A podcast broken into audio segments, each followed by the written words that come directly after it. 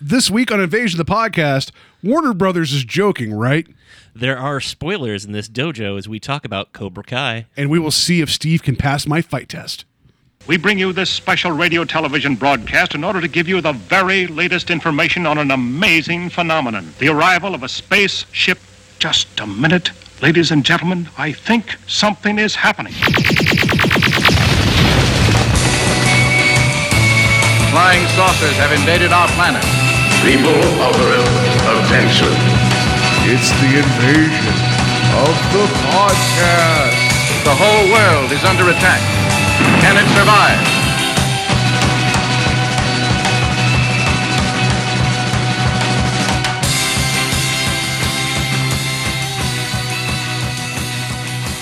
And welcome to Invasion of the Podcast, where we try to take over the world one listener at a time. I am Paul, and to my left is the uh, not as sweaty as last week, Steve. I try not to sweat as much as last week, but you know we'll see. It's early in the summer. yeah, I mean, no, it's just it's like twenty degrees cooler in here Yes. than last week, and I think I think it was because of the sexual heat that uh, Jeff brought to the studio. Jeff, so you picked the wrong week. It was definitely the hottest week that uh, since I've been on the show. Yeah, and it was like because I was the you the the Cleveland seasons always confuse me. Where I'm like, well, guess it's going to be this hot the rest of the time, and then it's like today's actually not that bad. Yeah. So anyway, thanks Jeff for coming on. Thanks for sweating through and talking about Solo. Um, it was fun. Uh, and we're gonna have some fun today talking about Cobra Kai. Uh, this episode is brought to you by Coors Golden Banquet Beer. You'll know more about that later. Uh, so um, just a little bit of talk about about the weekend. So I don't I don't know what you got into. I watched a lot of Cobra Kai. That was kind of part of my weekend. Same here. Yeah. Um, it, it kind of consumed me, and I ended up binging the whole thing over the weekend. I meant to tell myself I was going to watch it over a few days. I Ended up just watching it all the same day. It was I very I guess I'd say very few shows do that to me, but I'm such a binger when I watch TV shows. Yeah. Like I like I'll I'll, I'll be good. No, I'm not good. I'm I'm bad about it. I try to save stuff. Um, although now I'm at the point where, like I told my wife, I'm like, we may need to take a week off to try and catch up on stuff that we're behind on because uh, typically I watch like all the DC um, superhero shows, but this past year I didn't jump right in on the new episodes. Um, and once that gets past the fifth um, episode on the app, it goes to like the sixth, and then number one isn't left there anymore. So, long story short, I don't have cable. So, because I didn't jump right in on the season, I missed out. So, I was like, they're going to be on Netflix. I'll wait. But now I have four.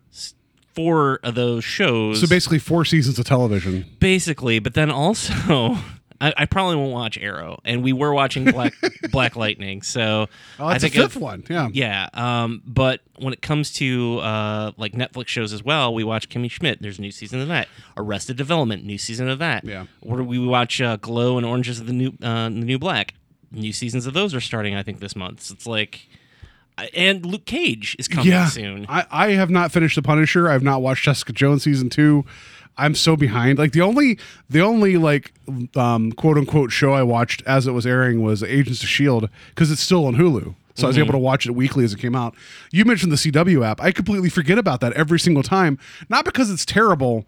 Um, so- I don't know. Sometimes the commercial stuff on it's a little weird, but uh, whenever CW made its deal with Netflix to have the entire season out the week after the season wraps up, that's great. But yeah, like you, I was what I was like current until not this season. I, I fell off last year uh, because it's like it's just so much. Yeah. and I can't, for especially with the CW shows, how they kind of weave back and forth.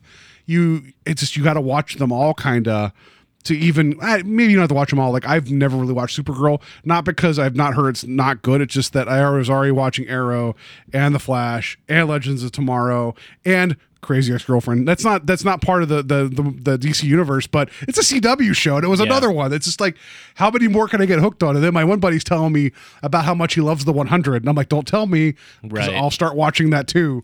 And that's what kind of world do we live in? That I'm like, don't tell me about good TV because I'm full up right now. we really are you know like a golden age where it's like there's so much content that like you can't keep up like i i'm trying but i'm so behind now because i'll probably watch flash then supergirl then legends and maybe i'll dabble into arrow but like uh it's it's just like just superhero shows alone there's a plethora of them and they're they're all really pretty good um i don't really have any complaints with you know like i said arrow is the one i kind of fell off on i lost interest in but it's I guess it's it's not such a bad problem to have, but I just feel like I'm being crushed by having to watch everything. Well, then and then factor in like you have the second season of Legions on right now, which I don't know if you watched. I haven't. It's phenomenal. The first season was great. It's trippy, and I loved it.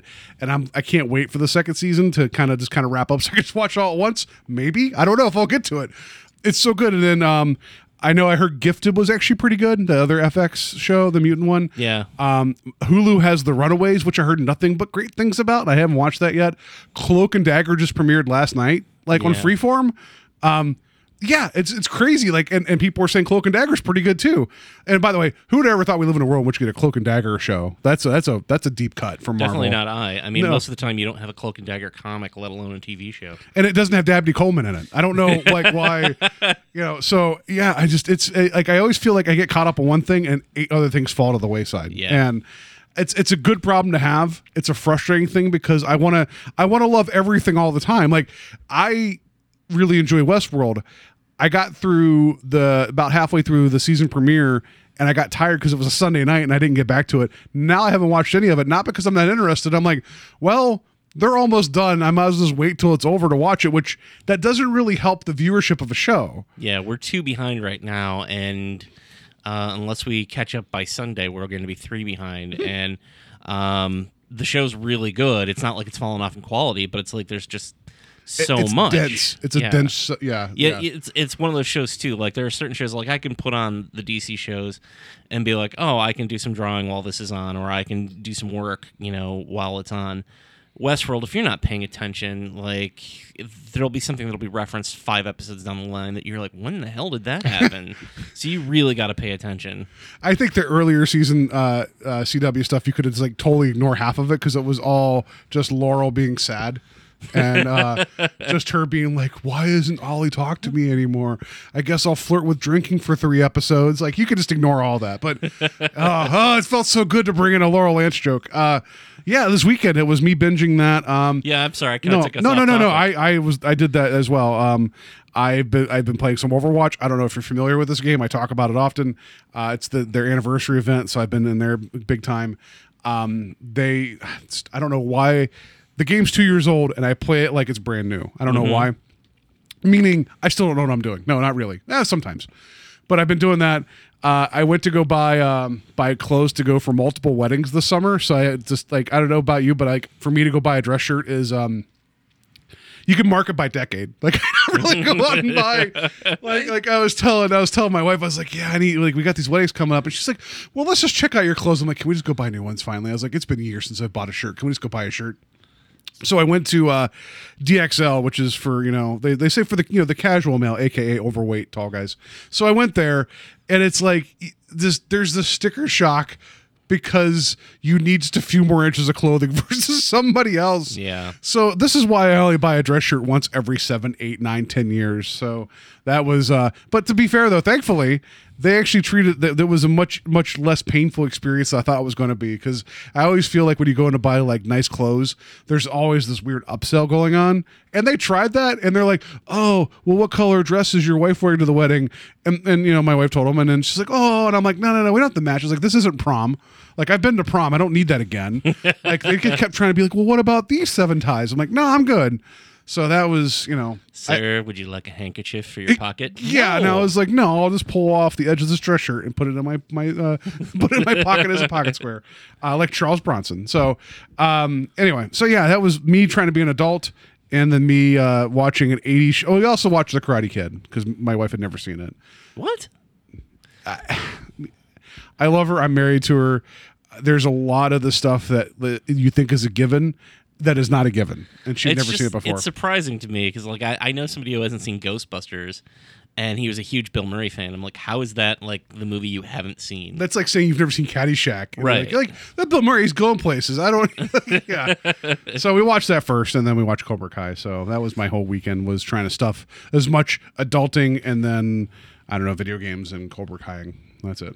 All right. Yeah, Yeah. it was a good time. Yeah, I mean, I most of my weekend was spent Cobra Kaiing and doing work on uh, our webcomic stuff. So um, I did go to a uh, party that was uh, supposed to be a pool party, although only kids got in because it was like I don't know, sixty degrees on Saturday for whatever reason. It was really chilly, not Yeah. chilly, but like Compared to what it was the previous Yeah. week, it was a big drop in temperature. um, but uh, yeah, that was pretty much my entire weekend. So Cobra Kai and uh, going to a, a, a non-existent pool. I mean, a pool party that wasn't a pool party. So Uh, it was a cool party, right? Yeah. yeah, yeah. So, all right, yeah, all right. So we, we talked about binging television and then watching other television, and then and then not swimming. So that's that's a pretty successful weekend. So, all right, I don't know. All right, let's just let's just get to the news.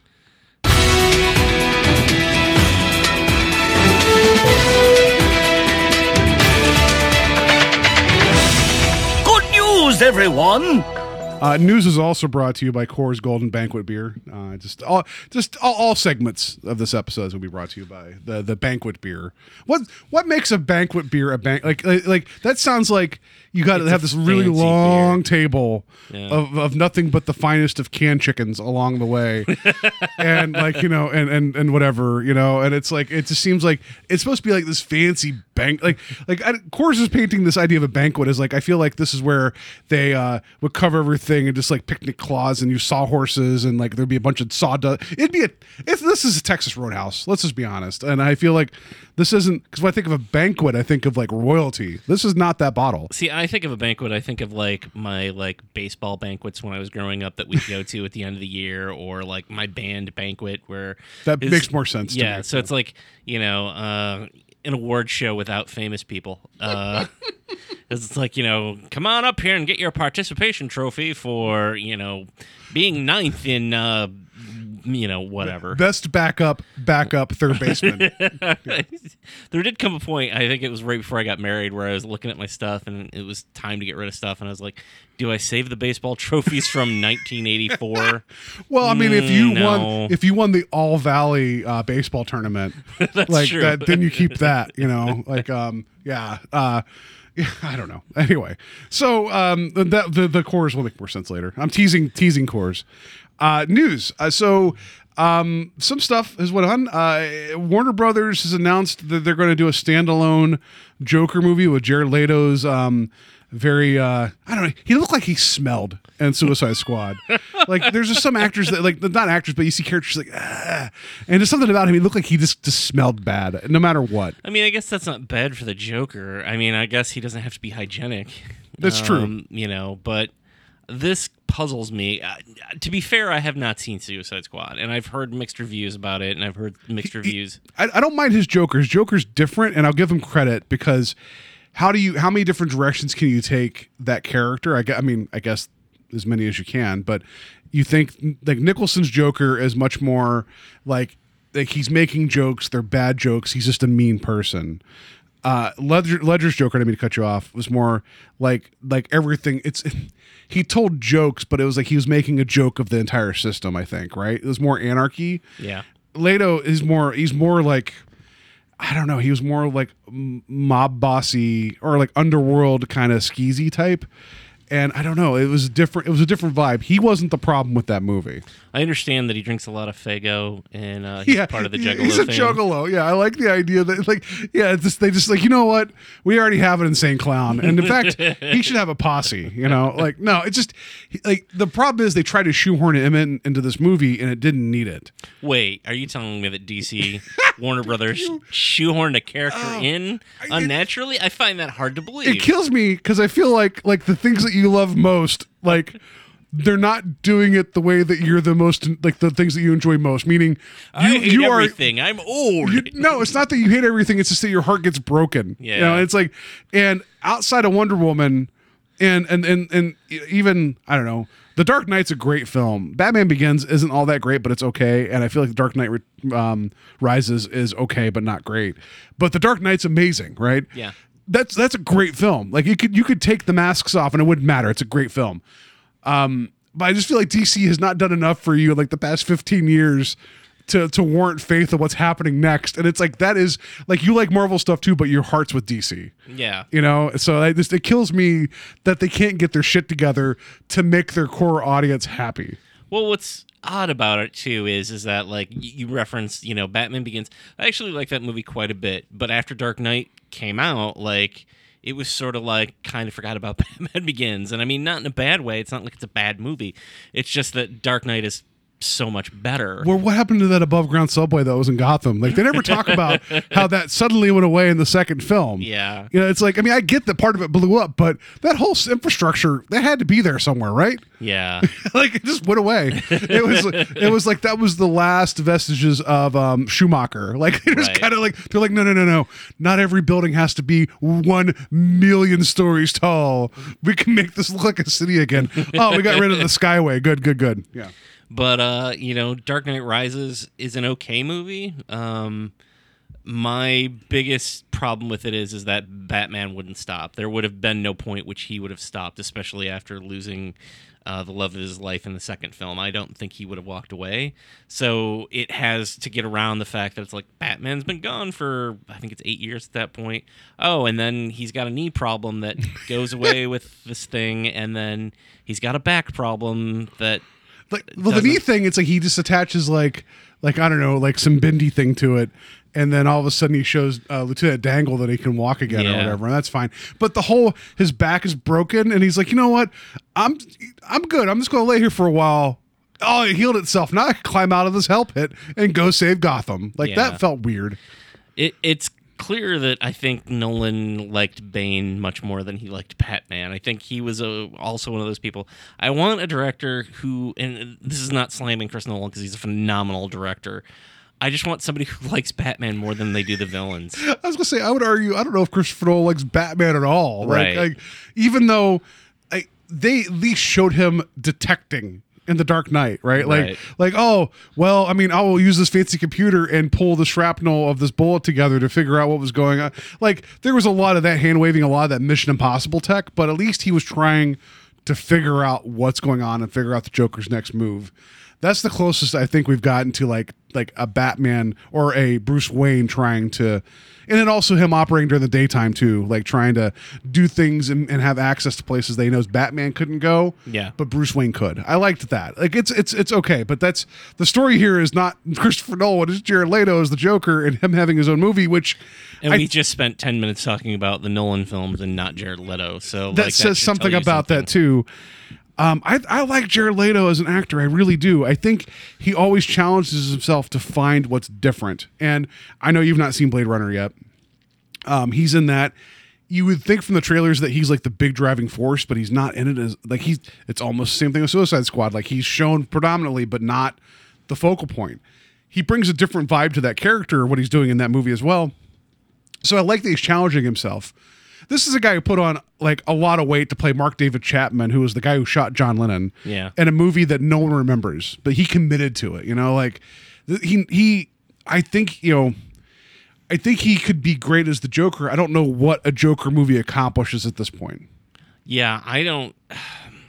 I mean, it's part of the fallout of Justice League failing. Uh, is that like DC doesn't really have a direction? They're realizing that like we put all our chips on this and it didn't work. So like they're going to be doing a new Gods movie with Ava DuVernay. Uh, I hope I'm saying her name correctly. Yeah, I think you're saying it right. Um, but like that, I'm excited for. That sounds interesting to me. Uh, they're going to be doing the Aquaman movie with James Wan. James Wan's a very talented director as well. Aquaman was actually one of the things that I actually really liked about Justice League, so I'm I'm on board with that. But then you hear like, oh, they're gonna do a Jared Leto movie, and they're gonna do a Harley Quinn or Birds of Prey movie, and then they're gonna do a Batgirl movie. Now they're not gonna do a Batgirl movie. It it's they're very like can't figure out what they're doing. Oh, and then the other thing I read was is that they're still considering doing the Batman movie, but without Ben Affleck, but with Josh Gad possibly as the Joker. oh no no no no no! I didn't know that. I'm sorry, not the Joker, the Penguin. No, no. Regardless, I don't care if he's playing uh, Commissioner Gordon or guy who gets killed the first three minutes of a film. Josh Gad is here's my hot take. He is uh, quality cancer. Like I just I cannot stand Josh Gad. And the thing is, I know he was in like he was part of the initial production of um, the Book of Mormon. So, but I would argue that is more Trey Parker and Matt Stone.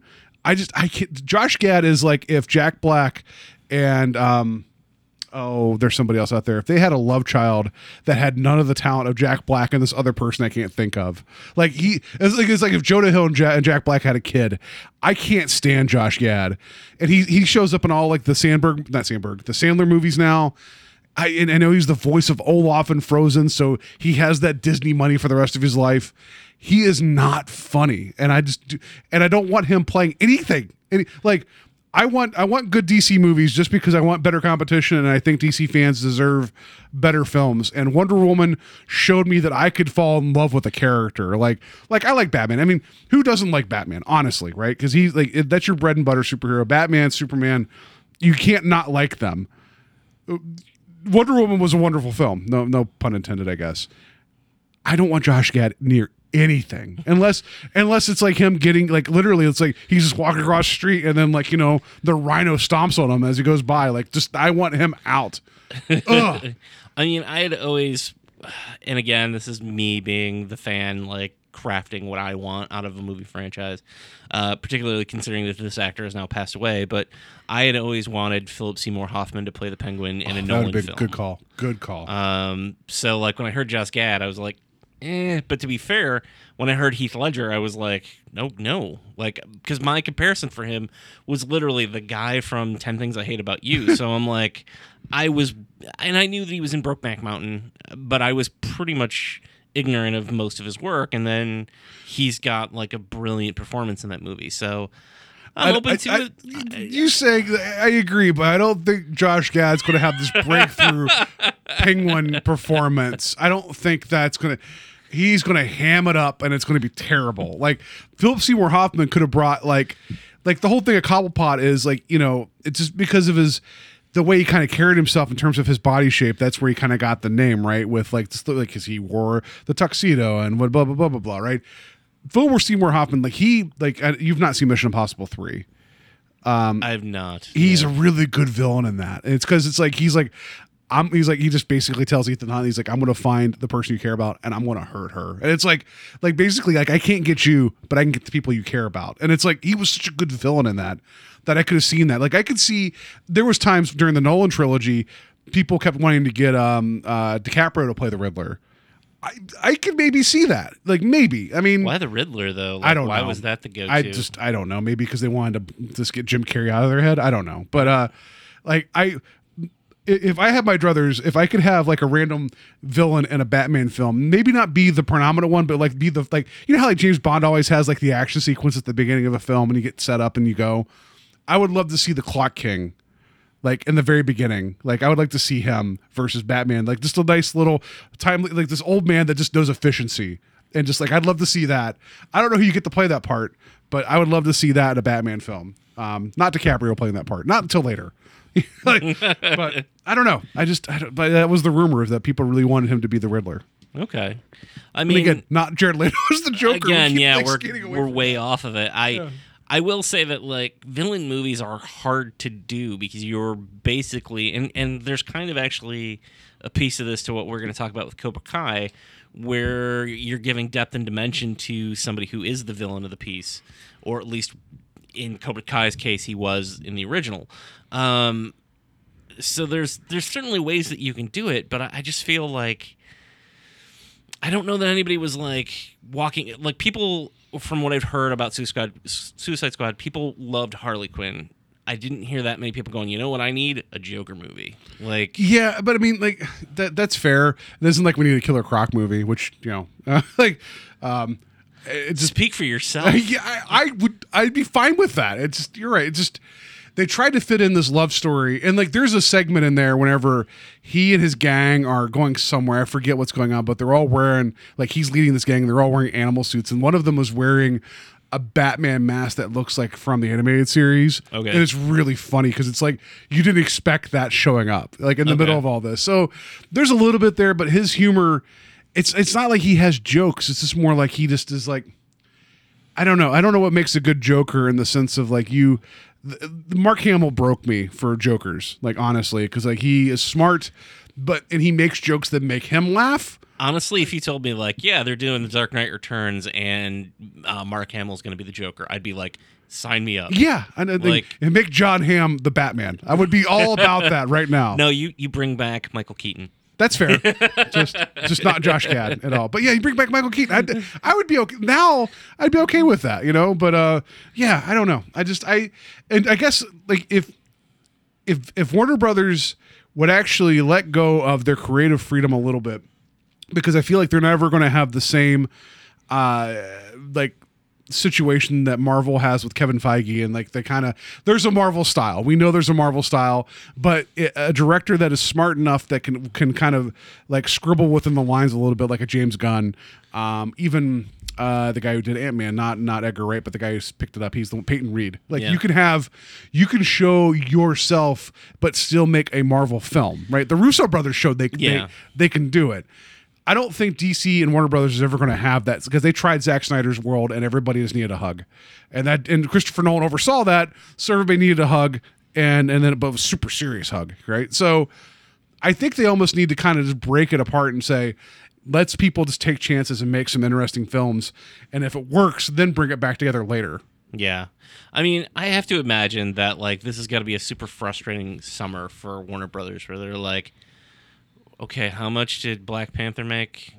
Yeah, How much is Infinity War making? yeah, that's, and they still have another movie coming down the pipe. Like, granted, I mean, there's no way Ant Man and the Wasp is going to match either of those films, but it's probably still going to do pretty well. it's going to do it's going to make more than the first one did Yeah. you know and we I'm- know that like i mean i think people are excited i think like uh like i was talking to uh to kevin my co-host on strange highways he watched ant-man finally for the first time because he's not a big superhero guy and he liked the movie he, he's not like over the moon about it but the fact that he enjoyed that and that's a very like that i don't know it's one of those things where he you know you watch that and then all of a sudden you see the trailers for ant-man and the wasp it's like you kind of want to see more of it you know like people are starting to get excited for that I saw that he posted that he loved Winter Soldier, and I was like, "How is that?" That seems like the per. I uh, granted, I I know Kevin very little. Like Well, you know, I've you know he few- loves Exorcist yeah. too. so I'm like, you know, what I do know of him, I was surprised. I was like, that's like the perfect movie that of what I know of him. I'm like, it's you know, Yeah. got that feel of. uh you know, a '70s film almost set in current day, and it, it's got Political that thriller, yeah, yeah. like So yeah. Anyway, so there's a Marvel style. Uh, I, I just would like to see DC almost say we don't have a style, but we're going to pick interesting people. Could you could you imagine? And not this is ever going to happen, but you give me someone like David Fincher around the time of Fight Club, making a Jared Leto. Well, Jared Leto was in Fight Club, but whatever. Um, like make like a Joker movie. Like you give me David Fincher that age. Then you have something interesting to me. You have because Fight Club dealt with chaos and anarchy, like you know, it just oh that could be interesting. I feel like I feel like the Joker without Batman is again like peanut butter without jelly. Like I don't know what story you tell. Like that's the thing that I can't get my head around is is like okay, I know like and I actually saw it in an article recently that was like about a comic that was like, "Oh, you know, going back to the killing joke again." And I'm like, "All right, like I love Killing Joke. It's one of my all-time favorite stories. It's gotten the most beautiful art ever by Brian Bolland." the problem with it is is that like it's 25 27 years on at this point like if we haven't done anything new with the joker at this point that we keep referencing that there's a problem and like yeah, that's fair. I feel like okay, once you get past doing the Killing Joke with a Joker movie or whatever the new origin is or whatever their plan is, where do you take it? You know, if you're like suddenly it's like, oh, it's the Joker, but this time he's in Metropolis and like the whole movie is about him like outsmarting Superman or whatever, I'd be like, well, that's a really interesting take. I would never have seen that coming. But I don't know like how you get away from the Joker without Batman. But, I mean, it's almost it's almost same thing, not quite because that's much bigger. How you gonna make a Venom film without Spider Man? Right. But we're seeing that happen too. So anyway, I Jared Leto as a Joker, I think needs to be given the chance. Just the same thing as we need to see Affleck as Batman without like all the other strings attached to it. Yeah. I would like to see them against each other. That would be wonderful. You know, they were both in Suicide Squad, not together. You know, like whatever. Um, and honestly, and by the way, if you get around seeing Suicide Squad, Will Smith as uh, Deadshot is pretty awesome too. Like it's it's Will Smith's charisma. He makes like it. He's good. You know, uh, him and and um uh, Harley Quinn, the actress that plays her, Margot Robbie, Mm-hmm. they deserved a much better movie than what was around them. Like I'll say that because they Which- brought, they really brought it. Which I know they're doing Suicide Squad 2 too, I think as well, or also I should say. Why not just make it Deadshot and Harley Quinn? I, I that seems to be That like, seems fair to me. yeah. You know. So anyway, uh, I know we didn't talk a whole lot about Jared Leto's the Joker, but best of luck. Uh, if, if if you think I'm wrong and you think that like you know there's a great movie to be made, and I'm not arguing if there isn't, I just don't know what you do with it. Like, yeah, please uh, let us know. Yeah, give me, give us your send Steve all of your Joker film fan scripts. and he will he will read them. So all right. So next story. Uh, this is we'll just get to, like we'll. Uh, you know what? We'll just deal with the, the the jerky story here, and then we'll get to the one that you're more because we talk about all the things Steve loves and how they're breaking his heart. this is kind of another one, kind of tangentially. So we found out recently, actually, past couple of days, that this, the actress uh, Kelly Kelly Marie Tran, who played Rose in the Last Jedi, Steven Steve's favorite uh, Star Wars movie. Um, just aside from Solo, uh, she um, she deleted all of her Instagram posts because people. It's been hinted at that like people are just harassing her, and it's not just like it- it's more targeted because she's you know Asian American, and she's a woman, and it's like all these things that like. There, there's these people that hold Star Wars up in this high regard that think that this doesn't belong, and they're just attacking her and she's actually suffering like emotional harm from playing a character in a movie That's like unbelievably sad. Like I feel so bad for her. Like I can't imagine being an actor and being like, "Hey, you're going to be in a Star Wars movie." Like that's a huge break. And the fact that like she's got to go off, you know, Instagram and sort of retreat from you know, trolls who are just pieces of garbage like that makes me sad like yeah we joke about the last jedi on here a lot but like you know i would never even if it was a and this is not even star wars even if i saw a movie with somebody that i didn't like in it and like i would never go online and attack them. Like Well, i like as much as I do not like, and I- I'm talking about this, like as much as I despise Ready Player One as a book, and I, I don't think Ernest Cline's a good writer, I wouldn't go after him personally and be like, "How dare you?" You know, like you know, what is wrong with you? You're a terrible person. It's like I can I can disagree with the output, but I'm never going to wish ill will towards the person. i do believe that you put a hit online though for josh gad Yeah, for Jo- okay, you know, I just said all that, but no, I did call him entertainment cancer. I'm just saying, Josh Gad might be a, a nice person. Like, I, to be he fair might though be. he's a white guy who makes lots of money No, i'm sure no, he's no. not I, that makes me sound hypocritical. no, no, no. Let me clarify. I- you know, he's given opportunities. He's making his money. I don't want him near the things I like because I don't think he brings any value to it. but you're not going on his instagram and telling him No, no. Like, like you know, like, you know, I don't know. Um, whatever. Like, I guess, I guess that does make me sound kind of like I'm talking about both sides of my mouth. But I feel like you can say, like, like, um, is there? Not, not that we want to like turn this into a burn fest, but is there like if someone is there one particular actor or uh, something like if they were brought into a project that you love, you'd be like, you know what, I'm good. I don't need this. Like, like if Jim Parsons of the of the Big Bang Theory, I actually don't have a problem with him. Okay, well, but I, I I don't like the Big Bang Theory, so Right. like I would be like, you know, if it's based upon him playing Sheldon or whatever his name is, um, I don't want that, you know. But I can't I can't fault him for making millions of dollars for doing something people want to see, right. you know. Um, I, you know, I, I can't think of anyone off the top of my head. I'm sure there's somebody that I'm like, oh, I don't want that person near, you know. But at this point, What if it was like, Jared Leto's the Joker? I have no opinion of him because I haven't seen the movie. okay, but the okay, only yeah, reason I haven't seen the movie is because I've not heard great things. Um, ah, you know, I wish I could have a go-to that I could say. Like honestly, because I think I have the next movie on my brain is, or the next story that we have uh, coming up on my brain. But um, the uh, actress who plays Tina in Halloween Five, and I think it's the only movie she's done. So a, I would never like publicly attack her. But Just like privately she, though. No, I'm she- joking. she ruins that movie for me. So like that's one of those things where I'm like every time. Well, that's not fair because that movie's terrible, anyways. w- w- Whether her involvement was in it or Is not. that the one with Paul Rudd in it? No, that's six. Oh, but okay. I was like, don't be don't be uh, knocking Paul Rudd like he, you know, anyway. like I, I honestly I don't understand like I don't understand the point of going online and like because I've seen this too with artists where like because I follow a lot of comic artists where, where people will like you know attack them online or whatever, and it's like don't take any extra effort out to go tell somebody you don't like them. Like Yeah. you know, I mean, it's fine if you don't like the work, but like, what are you getting out of telling them like, "Hey, I don't like what you're doing"? Like,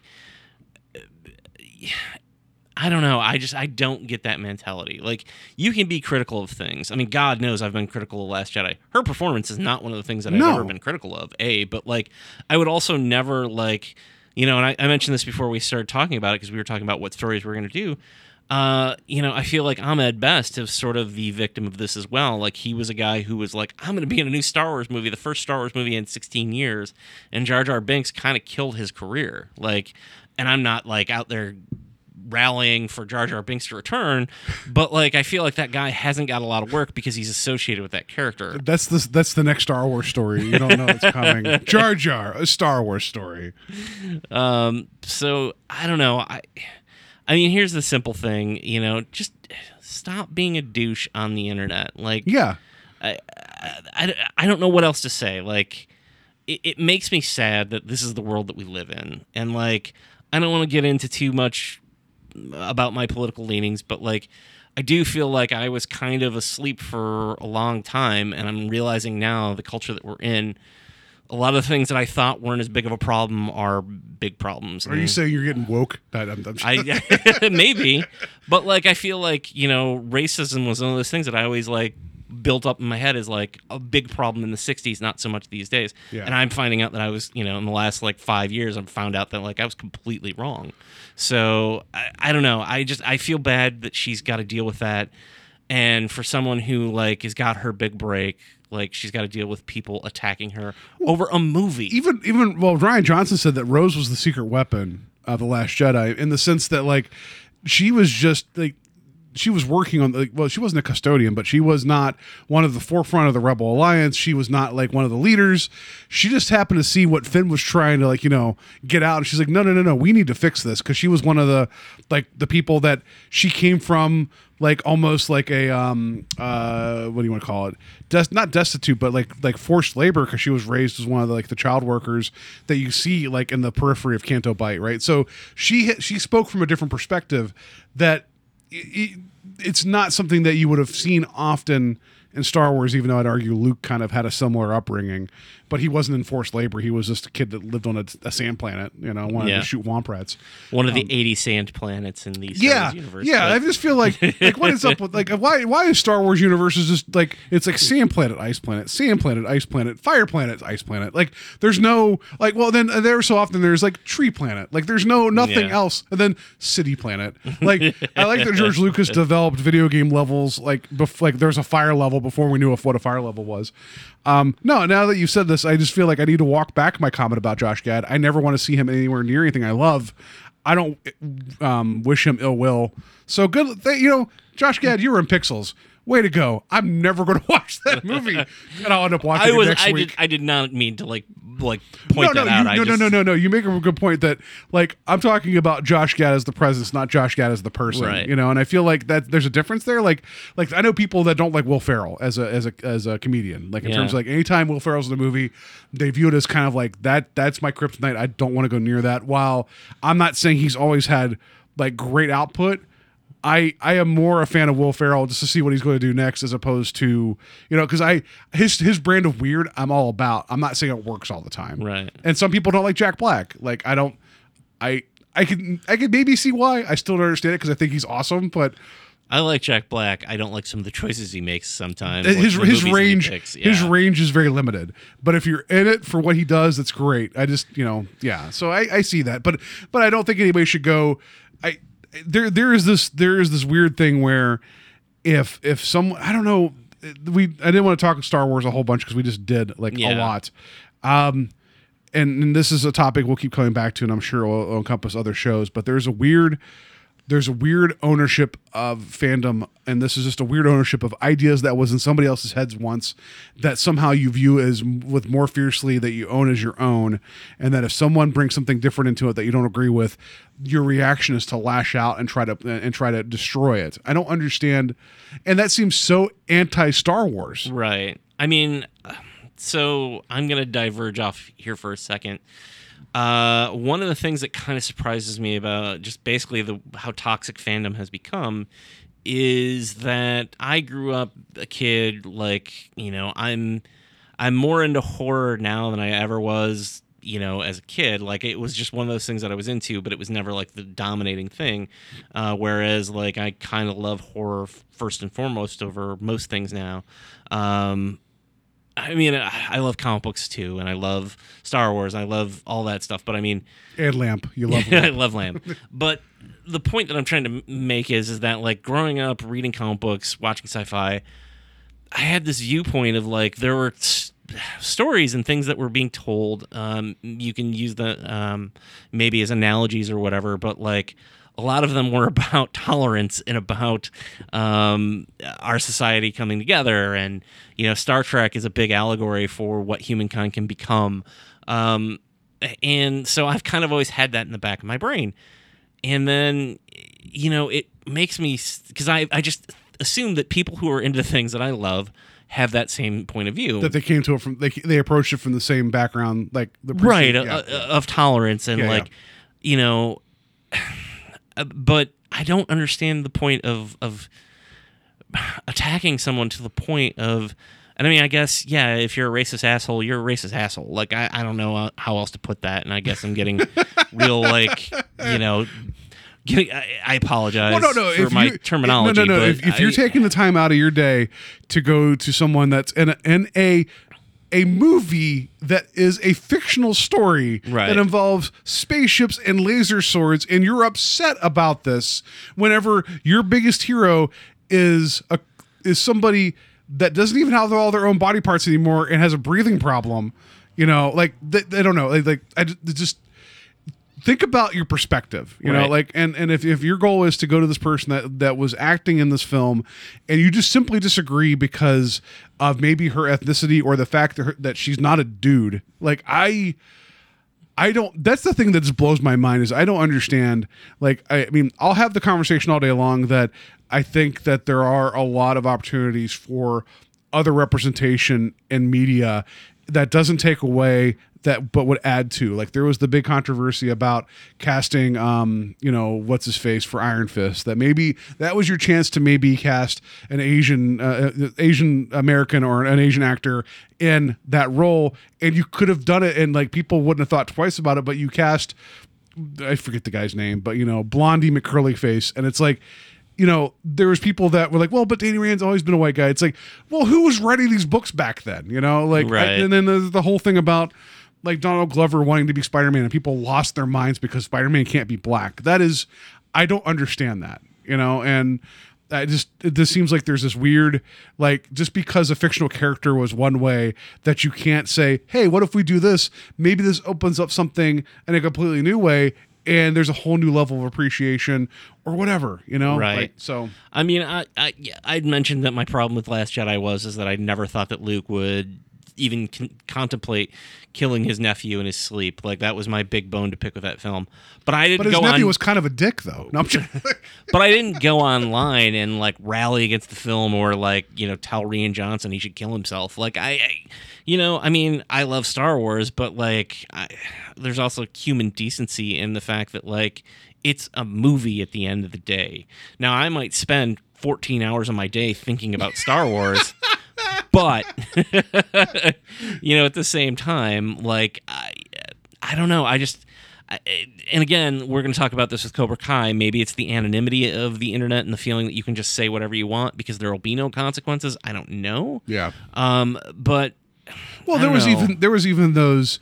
Uh, you saw the stories of the people trying to coordinate to to have negative reviews of Black Panther to try to drive down its Rotten Tomatoes score Right. because it was a predominantly black cast, and I like that to me is like I don't understand. It's like, um, is it is it a movie that you like? Then like it. Is it like and, and it's easy for me to say that I'm an overweight white guy, and I, I understand that I've not dealt with some of the representation issues in media, and I, I and I can't understand that because I'm not from I've not dealt with that. But I I'm just saying that there's room for everybody and I don't understand why when one is successful that your your first reaction is well we got to shit on it. And so Right. and so with, with her it's like I feel bad that she's the target. Like why if you're not happy with the direction of the franchise then maybe not spend money on Star Wars. If you want to let your dollar speak, you know, that that that's that's Yeah. important. Like you you have the decision as a consumer to decide what you consume. Whether you're if your reasoning is because you're a racist asshole or because you just disagree with the story decision,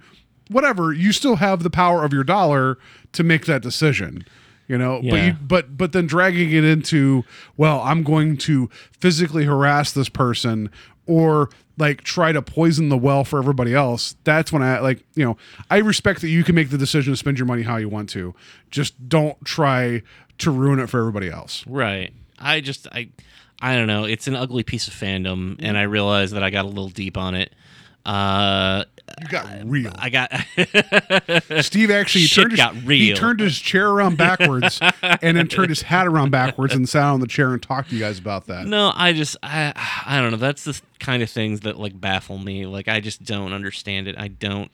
I don't understand, especially for like something like Black Panther, which is such a fun movie. Like, how can you watch that movie and not like it? Like, I don't understand that. Yeah, I don't understand it. uh, you know, I, I understand not liking a movie, I guess, but never to the point where I'm gonna like go on and sling, you know, insults at the person in it. Well, I didn't like Alien Covenant. I'm not going to go attacking um, uh, Jim I heard- Caviezel because he was in it and be like, I'd be like, Jesus Christ, Jesus Christ, what were you doing? You know, I, I don't, I, I'm not going to go. I heard Ridley Scott left Twitter because he, yeah, yeah, because of me. I was just like, Ridley Scott, you should know. Like, what?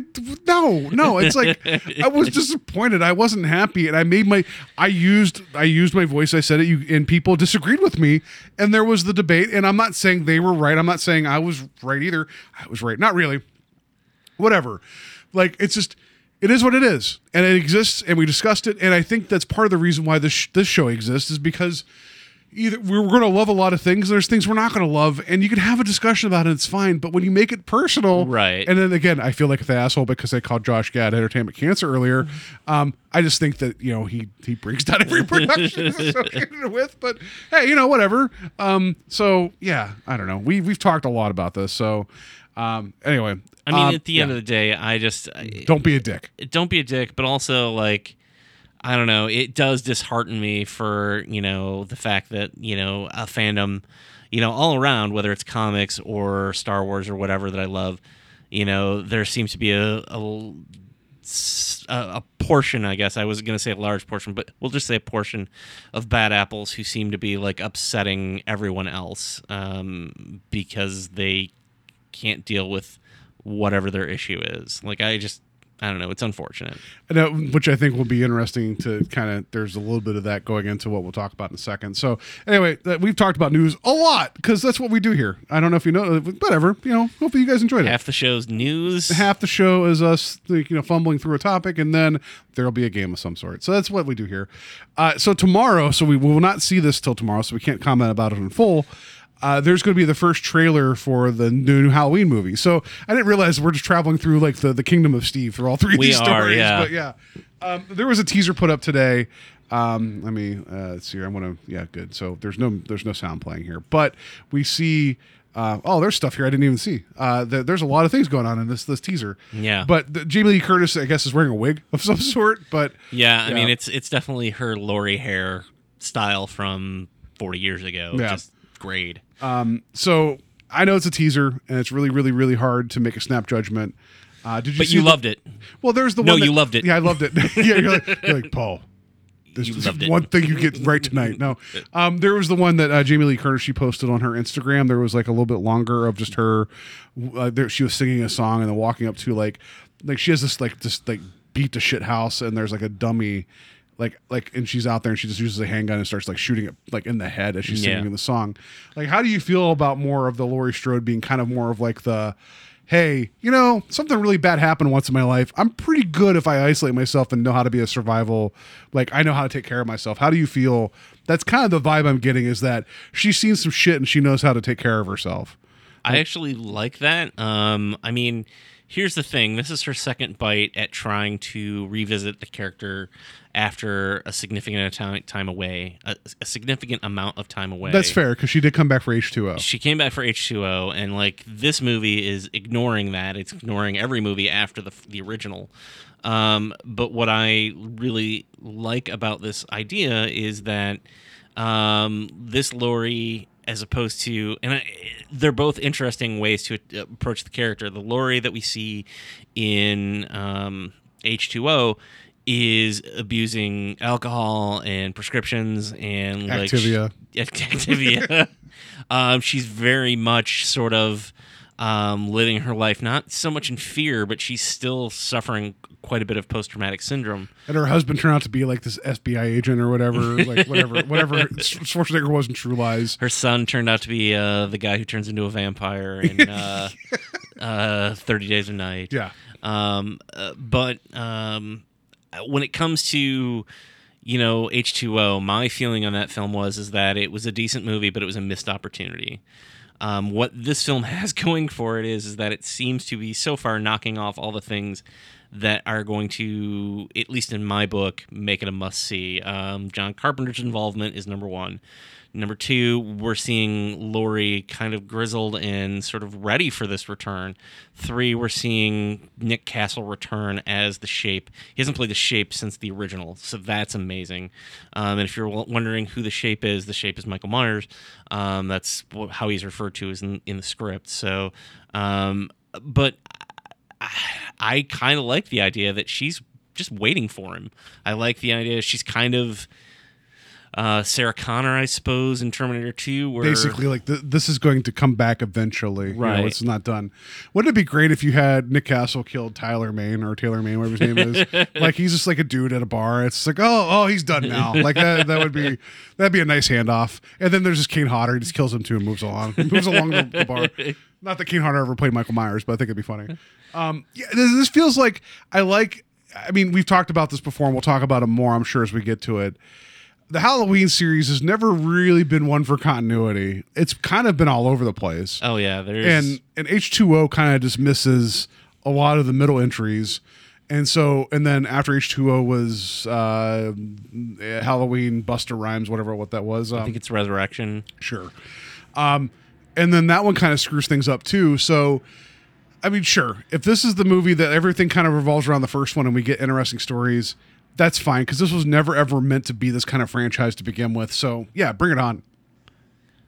Um, yeah, I'm excited. We'll see. I didn't want to cut you off. I thought No, I was, I was, I was about to burp because I don't know. Halloween is brought to you by Coors Banquet Beer, Golden Banquet Beer. I'm I'm obviously very excited for it. Uh, everything seems to be in place for it, um, and I don't know, like I, you know, maybe I'm setting myself up for possible disappointment, but like right now, I can't be more excited. It it looks like it's going to be, uh, no pun intended, a killer movie. Well, and it's also a Blumhouse production, right? So Right. It just I, I can't just like I'm not saying everything they do is great, but there's been a lot of good stuff, you know. So I mean, they th- their batting average is pretty good right now. yeah, absolutely. So, So, yeah, we'll we'll be excited. I'm sure. I'm sure if the trailer is a complete shit show, we'll talk about it next week. You know, but right now we're excited and it's good. We're getting we're we're getting you know more Halloween, like good Halloween. Well, good. We'll see. Cross fingers. But you know, Steve needs a win right now. Like so.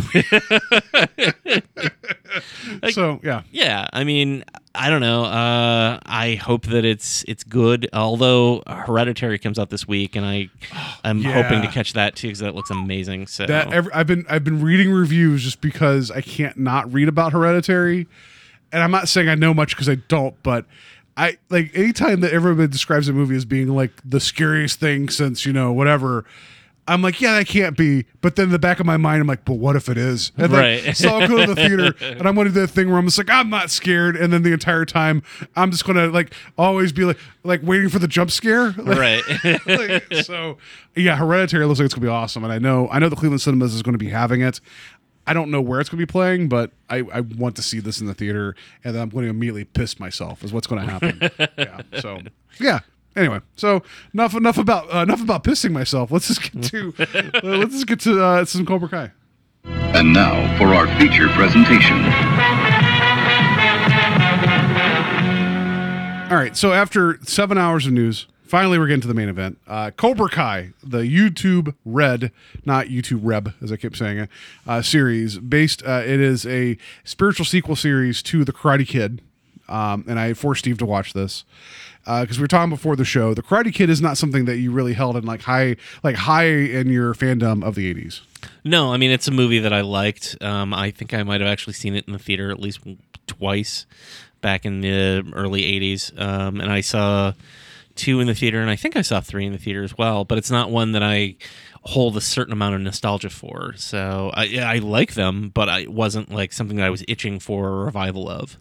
It, it feels like what do you think of like the quintessential like underdog story, like the '80s had a lot of these films, and I think maybe the Karate Kid was kind of like the one that spawned them all. You always had like like the kid that there's a fish out of water, and then there's the weird like sporter talent that they're good at, but then there's the local opposition.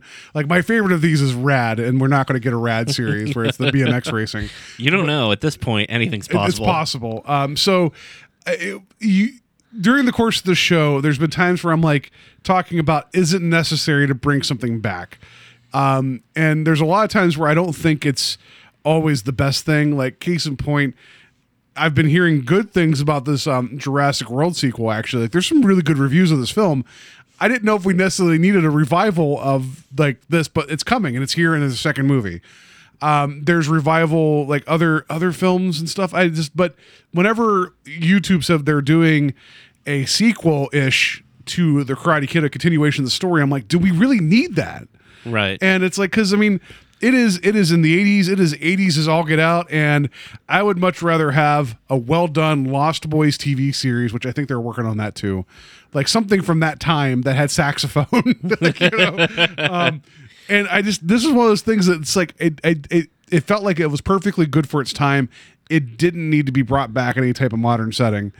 And I just want to say, I am I'm eating my words. This series, uh, here we'll just. I mean, I'm sorry, I just got to say this. Do you know why they are called spoilers. If you guys have not watched this, you're doing yourself a disservice. The first two episodes are free on YouTube. Uh, YouTube Red, there's a free 30 day uh, offer, like subscription. Go stop what you're doing. Stop listening to us talk about like things for an hour before we got to here. Watch this thing. It's maybe like what five hours plus total to get through. Yeah. If you have any any feeling about the Karate Kid, like any type of love towards that movie, watch this series. It is it is way better than it has any right being. I'm in love with with this series. As goofy as it is at times, and there are some goofy moments to it, it is it is so goddamn good. And I'm surprised. Yeah, I did not nearly expect to like it as much as I did. I had texted Paul after I watched the first two episodes, and I'm like, "All right, I'm in. Like, I'm gonna sit here and and jump in and watch a few more." And the ne- next thing I knew, I was on episode nine, and I'm like, "I guess I'm finishing this today." Um, I really, really dug this show, and it's again one of those things where you're like, "Do we really want a new Karate Kid?" Especially when both the you know the two stars are you know in their middle age at this point like It felt, it felt like the- may- it could have been a cash grab. It could have just been like it could have been a parody. It could have just been more of the same. And it, there is a little bit of parody in it. Like it, it it's definitely winking towards you. right Like um, I, don't know. Like the one thing was Dan Russo for his family was making Bananarama pancakes. Like that was one of those things where it's like it, it's it's a terrible joke, but I kind of loved it. Like, I, I just there's this bits like that, but it's like the whole like the whole thing starts off like the series starts off like and so like I guess we should just say like I mean there are going to be spoilers, but it, it starts with the end of the first film with um with Johnny facing off against Daniel at the All Valley Karate Tournament, and it goes through the the the, the final sig. It kind of edits a little bit and it makes it a little bit faster because the final segment's actually kind of long in the movie, but it goes through what happens the thing that surprised me, and this is the thing that you may not know, like they show like Johnny getting kicked in the face, and there's an above shot of him falling to the mat, and then it just kind of like lingers there, and then it moves to the future, like to now, right?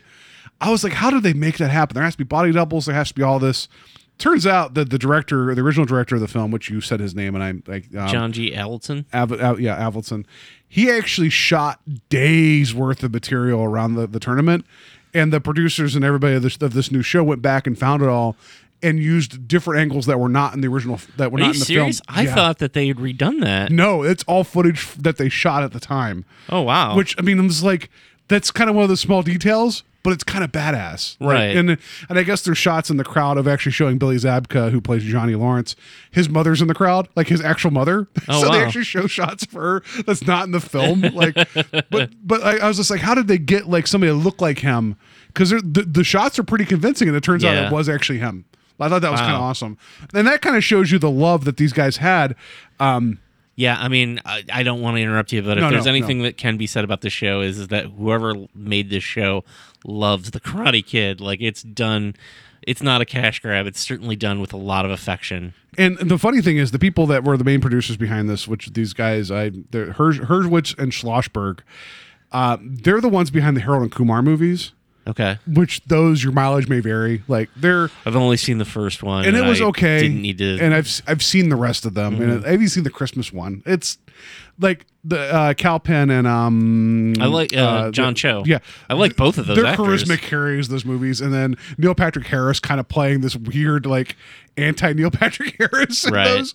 Like they're, they're not the best movies, but they have their charm. So again, when you hear these guys were attached to this, I'm like, this is going to be a winking like garbage, like not another karate movie parody, and it's not. And it's like I don't know, like some of the some of the the the jokey things kind of show their way in, but like if you took this series that so if, if this whole thing was straight faced the entire time, it would not be fun. right. Um, so I think they found a little bit of a balance, you know, because I Right. mean, even the original Karate Kid film, like watching it again before watching the series, you know, it has its funny moments. Like I just like Pat Morita is awesome. Like, and, and he he is so no wonder he got nominated for an Oscar for his role in that. And there's legitimate humor that still works in that film. Um, but there's legitimate like conflict, and for being like a throwaway like coming of age movie that's all about karate and like how karate's magic. I don't know.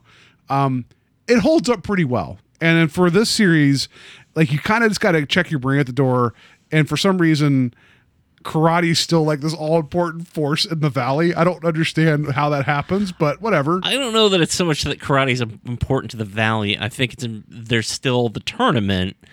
Um, but I kind of want to go back to Yeah. what you were saying about you know where we pick up with Johnny because I think that's where the show really excels is Yes. the character of Johnny Lawrence. Um, and I posted this on Facebook. Uh, you know, after watching a couple episodes, I'm like.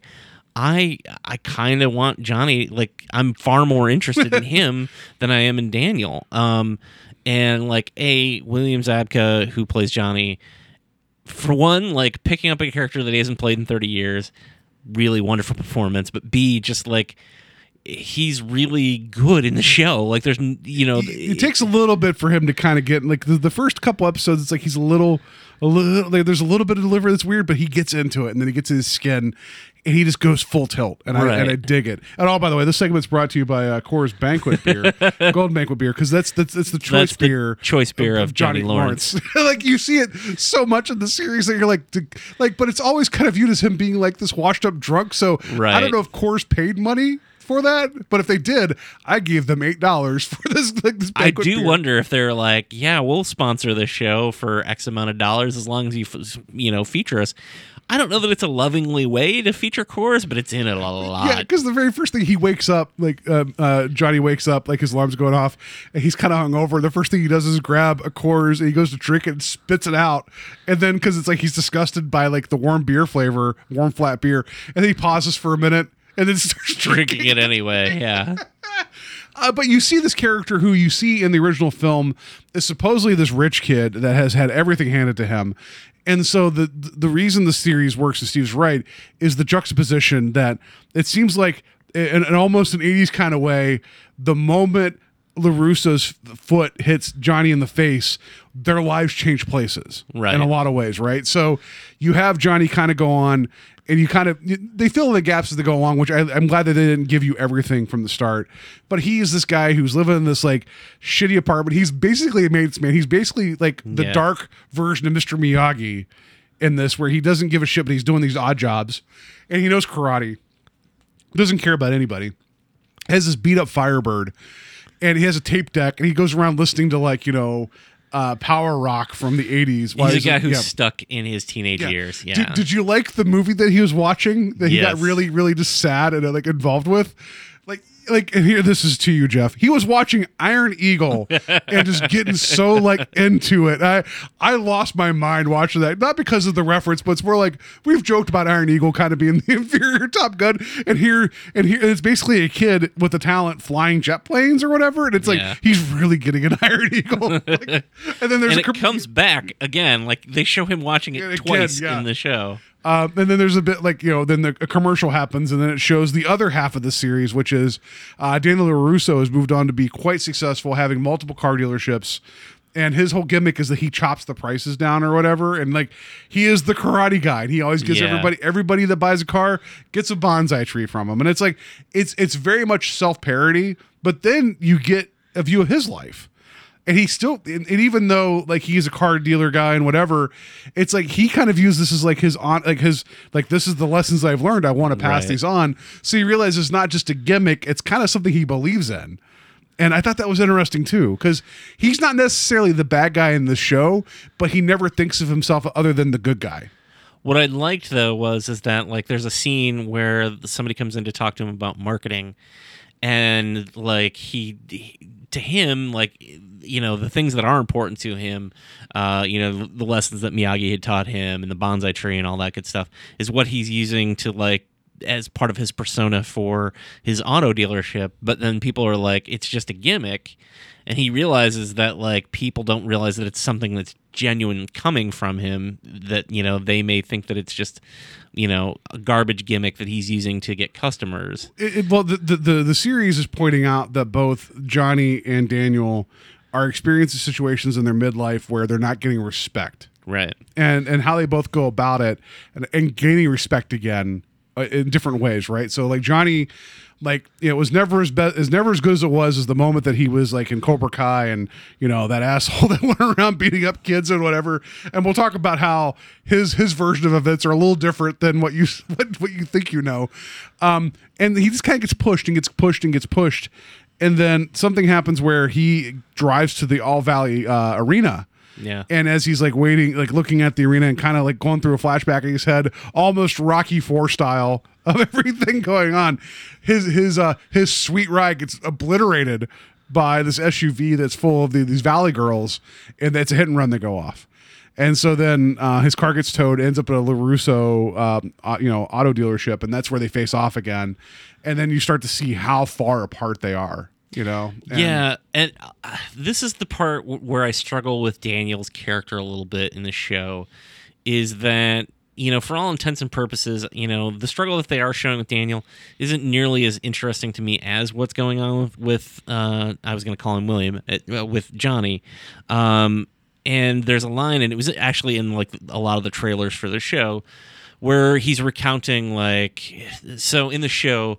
Uh, I'm gonna step back a second. Daniel has a cousin who's a douche. Basically, there's no other way. Lenny, to, I don't know, is Vinny Yeah. something?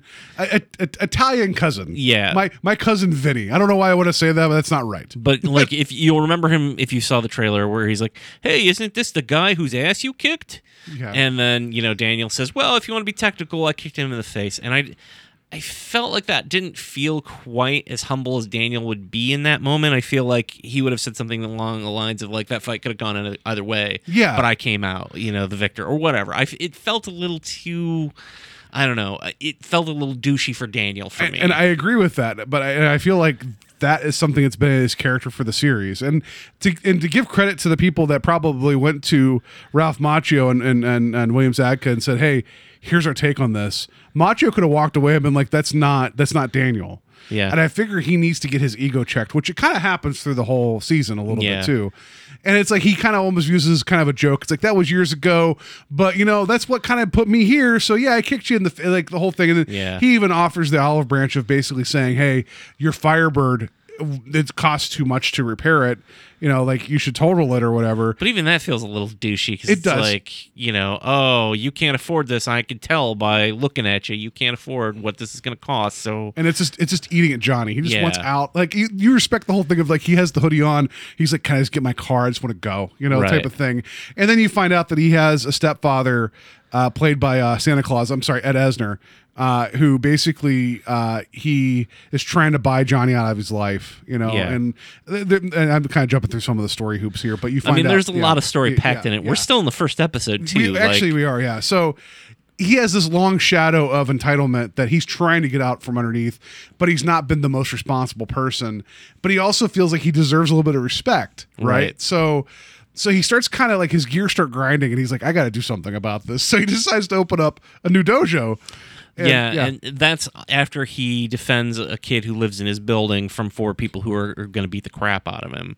Um, and he sort of sees that as a way to give direction to kids who are, you know, looking for something. Because there's a flashback later in the series to where we see Johnny first discovering the Cobra Kai, and uh, the impetus behind that is is sort of him wanting to pass that along to kids who don't have that in some way but at the same time he's still johnny so he he's still like I, I I don't know how to put it. Like he's still kind of a bully in some ways, but like he's a bully, but he's he's disgusted with the modern world, and- Right. But but he's, he's disgusted in ways that are interesting. Like Right. like you texted me about. So the the kid we're talking about that you- his name's uh um. Miguel Diaz in the show, but his name's uh was it uh Xolo? I, I cannot pronounce his name. I apologize. looks but like Madronera. yeah, you good, Ma- good- congratulations, you did that better than me. Yeah. I- Um, but he is kind of bullied by the other high school kids, which I'm going to say that I'll also give credit to the series that they didn't take away from the high school drama, which is what you get in the Karate Kids. You get this fish out of water, and then that uh, that high school kids are assholes and they're terrible. And this, whoever was writing the bulk of the series, really, really got probably like I mean, what I'm not. I graduated high school. I'm not going to say the year. It was a while ago, but I didn't have to deal with social media, and they, they- there's this whole big like. There's much bigger reverberations for your actions now than there was even in the time of the original Karate Kid, right? So you have Miguel, who you know he's he's. essentially the avatar for Daniel in the first movie in the sense he, he is. He's just trying to help his his grandmother, and he's buying Pepto Bismol. And these these asshole kids are, they they they go to they beat him up, and then and then they they they throw him on the Pontiac, and then uh, you know Johnny's like, watch the car, even though the paint's peeling, and then he kicks all the kids' asses, which is like because they they're aggressive towards him, and he defends himself and just like spin kicks, like good on William Zabka. He looks like he could pull off all these moves still that I could never pull off, no matter what age I am. Um, but he gets like kind of empowered, like I, this is this is what I'm meant to do. And Miguel keeps like teach. He says, "Teach me," and he's like, "I'm not going to teach you. I don't care." But then it occurs to him like, "This is my way up and out is to go back to the things I know." And it's kind of a comedy of errors how he opens this dojo in like a strip mall, like a, like a, like a, not strip mall, but like um like um, a convenience It's a strip store. It's a mall, strip yeah. mall, and how he doesn't understand that you need insurance and that you need to meet all these different things. But he's all about like we got to get this cobra up on the wall, and we got to get Yeah. the the motto, the you know, strike first, strike hard, no mercy. And then he's teaching Miguel, who's his only student, and Miguel's a nice kid. yeah Um, and his arc, like me, we'll, we'll talk about it in a little second because he is the heart of the show. But then it gets dark at the end. yeah Um, very Vader like, by the way. I, just, I kind of, you know, Sure. more more Anakin Vader there. Um, but I like that his problems. Johnny is viewing them through the lens of Johnny of the '80s, and so he says things that are kind of wrong. And then, but you start to understand his thought process is that he's not right.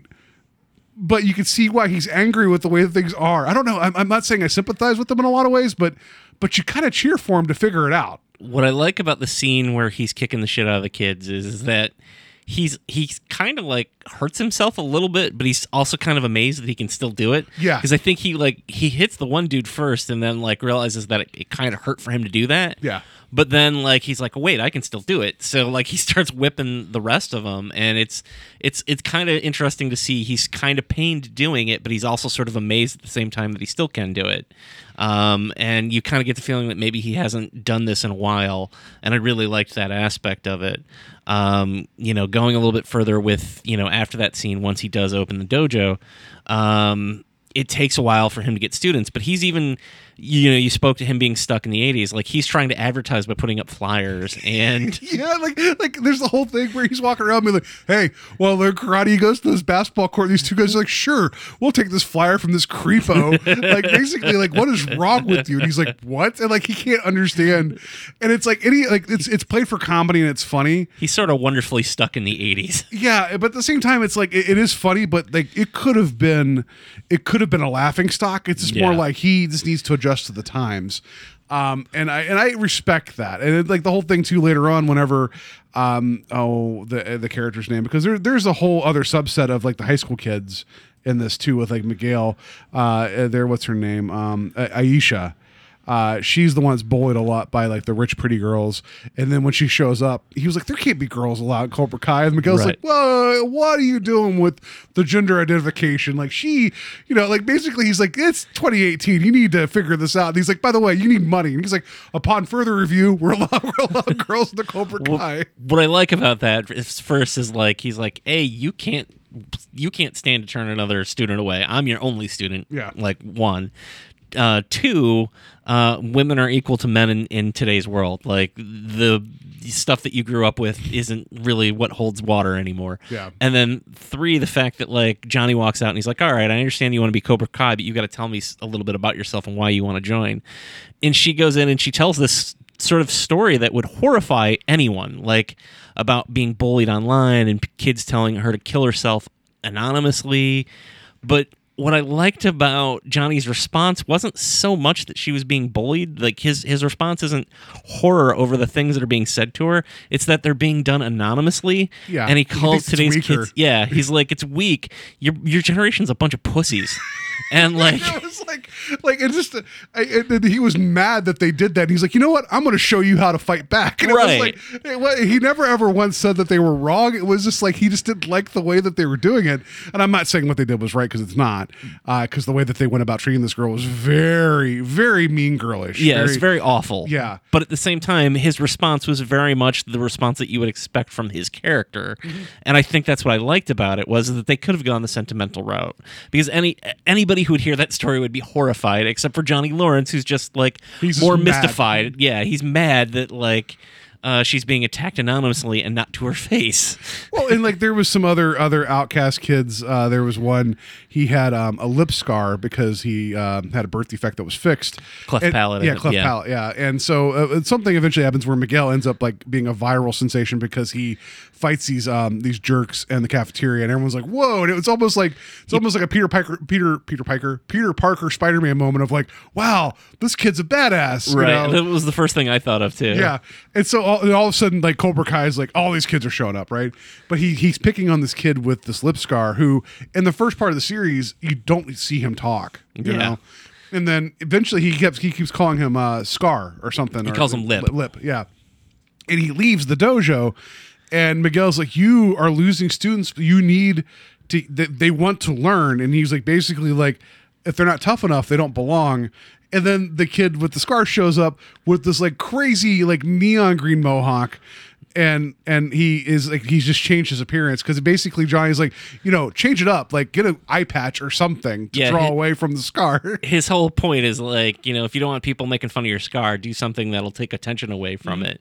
So the kid comes back, like you just think that the kid gave up, but he comes back with this like mohawk. I believe it's dyed blue as Uh, blue, well. yeah. and, And he he, has, he's like, changed his name to Hawk. it's like he just dove into the 80s head first right, Right. Like, and it's and so he did, but the whole thing is like he did he did what johnny said and it worked for him. it worked you know and, and so like it's just this whole thing of like it- so as johnny is kind of gaining influence on these kids uh, you got Daniel, who is very like like successful, nice house, really nice house. yeah. Um, and his wife, who you know, she's like I the, the, the his wife, I whatever her name is, I feel bad. Not Elizabeth Shue is Not. Elizabeth Shue. Um, what is her name? Uh, anyway, she is actually uh, Amanda is the character's name, but uh, Courtney uh, uh, Heng- Henggeler. Yeah. Uh, anyway, she's actually a really interesting character too because she's new to the series.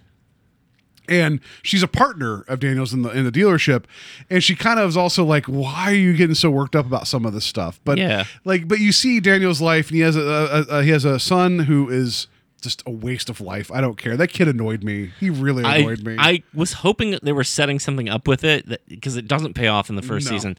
But yeah, his son is kind of a, a I don't even know how to put it. Like he's a spoiled brat. He's just a little overweight kid that's supposed to play video games, and it's like, and and it, you get the idea of because he treats his parents like servants. yeah, and the whole thing is like since Daniel gave him like every everything That he just- didn't have, yeah. yeah. And but the daughter, uh, the the the older sister that um you know to him, uh, her name is um Samantha, and she was interesting just in the, in the sense because she was also accepted by the rich girls and was friends with Aisha, but she made some decisions to be accepted by the rich girls, and there's all that tension. But you also get the idea that like Daniel had like a bond with her because she was all about karate until a certain point that she kind of stopped doing it. Yeah. Um, but so you have Daniel, like he has these interests and he has these things he wants to kind of express still, but he's now just family man, like dealership guy, and people believe he's kind of a hoax. So he's losing respect there too. And he has his his uh his cousin and other people that are like related to him working for his dealership, and they're not taking him seriously. And so there becomes this big like um clash where Johnny wants respect, so he goes out and gets it and grabs it. But then Daniel wants respect, but he sees the thing that held him down in high school starting to show up again and he views it's his mission to, to squish it at like every possible corner and avenue There- there's a great moment that his wife has because basically Daniel realizes that he can't stop Cobra Kai from coming back, but what he can do is is he can use his business contacts to try and put it out. And what he does is is he reaches out to the guy who owns the strip mall and sort of plants the seed in his mind that everyone in that strip mall is paying less than um, market value for their space, and he basically gets uh, Johnny's rent doubled for the dojo. but his wife has a moment where she's like, "Did you even consider like all the other businesses that are there that you're screwing over? Like, I understand that you have a vendetta against this guy and you don't like him, but at the same time, did you consider the fact that like there are other businesses in there that you're now hurting?" And I really like that moment where he's just like he doesn't even realize that like he's you know hurting other people just to try to get back at Johnny. Yeah. And I, I thought that that was a smart moment for him to, for a for his wife to point out like, hey, I understand that this is important to you, but you're ruining other people at the same time. yeah And like maybe you just should let go and let bygones be got bygones. Or find another way to address this problem that you have with this guy that you fought in high school. Because they, his kids also kind of make fun of him a little bit, where they're like, because he tells a story about how he was chased down the, the cliff on his bike and pushed and all this stuff. And like, I think his mom, who pops up, eh, the same actress from the first film, pops up as his mom like 30 years later. Yeah. Um, and she's like, you know, when they pushed you down that hill, and his kids are like, wait, you said it was a cliff.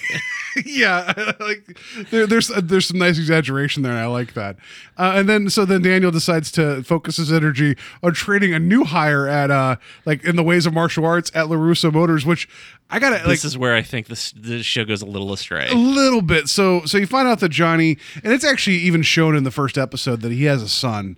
Um, eh, because you see him as like a 10 year old soccer or whatever. And so you know he has a kid out there. And then you find out that this kid is like high school age and, and just, just a like hell on earth, like uh, just smart, but like too smart for his own good, always in trouble. Um, you find out that like that that this kid's mother, you know, Johnny's ex wife, I think they were married. Um, I don't think they were. I thought yeah, that they not, were yeah. just she's constant she's a gold digger she is a gold digger is what she is and so this kid's kind of left to his devices and what is his name um it is he looks something- like Ryder Strong from uh, Boy Meets World. yeah was it robby is that it yeah robby keene is his actual character's name and so robby at first turns out he seems kind of like an antagonist like he's going to be a thorn in the side of his father Yeah. and then there's a weird turn because he's shown a little bit of like not respect but like you know that someone gives a shit about him and Daniel suddenly spent some time with him, and then all of a sudden he's like, "Oh, I just want to do so good." like that was the weird. And he had like he had weird like um slick back hair, like he was uh oh what's his face from Lawnmower Man, um the the Jeff actor. Fahey? Yeah, he had his Jeff Fahey look a little bit with like like the completely combed back hair, right? like I don't know what what it was. I like it- how you go Jeff Fahey. I go Ryder Strong from Yeah. Boy Meets World. but, but I like how I say lawnmower man and you say Jeff Fahey. but so I was waiting for that to be more of a wild card, and it does kind of come into play later, but inadvertently because this kid doesn't tell Daniel that he's the son of Johnny because he wants Johnny to find out later. Yeah. To stick it in his face, like I'm working for your competition and I'm doing good, and this is going to burn you up. Um, so he ends up learning, like, you know, Daniel ends up teaching him like the Miyagi style of karate. And then while Johnny's teaching Miguel, who is basically a surrogate son, like the Cobra Kai style. And then it all goes down to the All, all Valley tournament because all roads lead to the All Valley tournament for karate. Yes. Yeah. It is the epitome. It's the blood sport of California uh, karate sports. Yeah. So it's just there. This guy keeps weaving back and forth, like you said. You, you're cheering for Johnny because you want him to have success, and he's starting to kind of figure out things that like he doesn't need. He needs to. He, he one he wanted to connect with the son again, and that didn't quite work out. And then two, he needs to, to cut all ties with his stepfather, and basically pay him back the money and be like, "We're square. I'm going to be my own man now." And he's starting to kind of get like the self respect and get this place in the world again.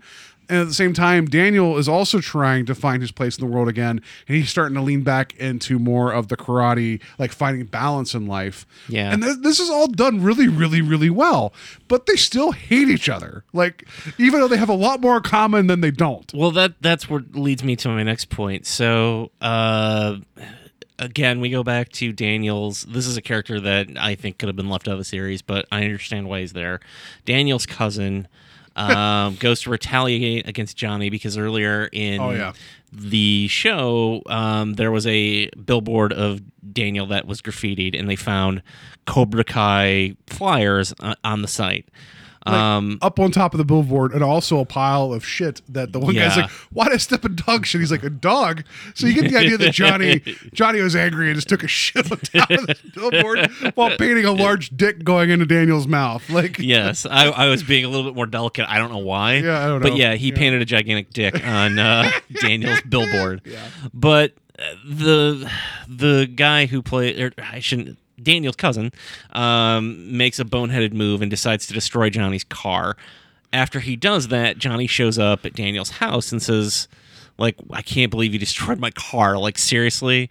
Um, and they end up having breakfast together, which I thought was kind of nice. That his wife is like, "Yeah, you two are a little bit old to be out here trying to have." yeah, because they're about to get into this fight. Yeah. and they're, they're at each other's throat, and, the, and, the, and his wife is like. Can you guys talk about this over breakfast? And then and the Johnny's like, I could eat. and then they go inside, and he's like asking where the ketchup is and everything, just being like, the, like just kind of like a, a bad house guest. Yeah. And like the entire time, and like Daniel's like, I just can't stand this guy. like, but that leads into the next part of the the the episode that I really like is that um, Johnny and uh, Daniel decide to go get Johnny a new car, and his wife makes a suggestion. She's like, "If we destroyed his car, or your idiot cousin destroyed his car, let's just give him something off the lot that's you know used, but you know that's going to be a, a workable replacement for his car." So Johnny finds a, I think it's a Ch- Dodge Charger. Yeah, the Uh, Challenger, but yeah, yeah. Challenger. Um, and he's like, well, let's let's try this one out. And uh, so him and Daniel go out, and then Johnny's like, I could go for a drink, and he takes Well, Daniel to a he- bar. He's playing REO Speedwagon. They both get Oh, into yeah. it. like they start singing Speedwagon as they're going along. and there's this wonderful conversation that they have, and I think it's what I really like about the series is is that throughout the series you get glimpses of Johnny's story in the sense that like you see Karate Kid sort of from his perspective. To him, Daniel's the guy who showed up that even though he was a douche and he doesn't realize it, but but Daniel was the guy who showed up and stole his girlfriend and then beat him at the tournament. So Yeah. like even though a lot of it's by his own fault in hand, he still thinks of Daniel as the guy who just showed up and ruined his life but like he and Daniel end up going and having a drink. And Daniel at first is not interested in having a drink, but like as soon as they start talking about Allie, who is Elizabeth Shue's character in the first movie, they Daniel's like, you know what, give me a martini, and they start drinking together. And there's a wonderful moment right before things go bad again, where they're coming back to Daniel's house, and they're having a conversation and you don't hear them exactly say what the conversation is but you know as soon as they make the reference because Daniel's like, no, I get it. it. It's like Rocky Three, and he's like, no, it wouldn't be exactly like Rocky Three, but I think you and I just no crowd, no. And he's like, no, I get it, like Rocky Three, and he's like, no, no, not like Rocky Three, but it was really funny. It were just like- all about to have a throwdown again. Yeah. yeah.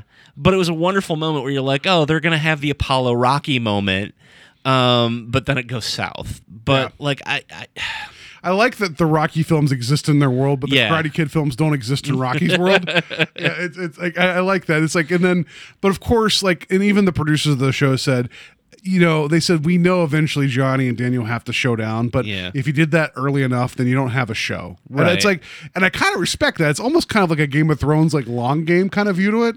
So you have all these like these threads that go through the tournament, and then you have you have Johnny.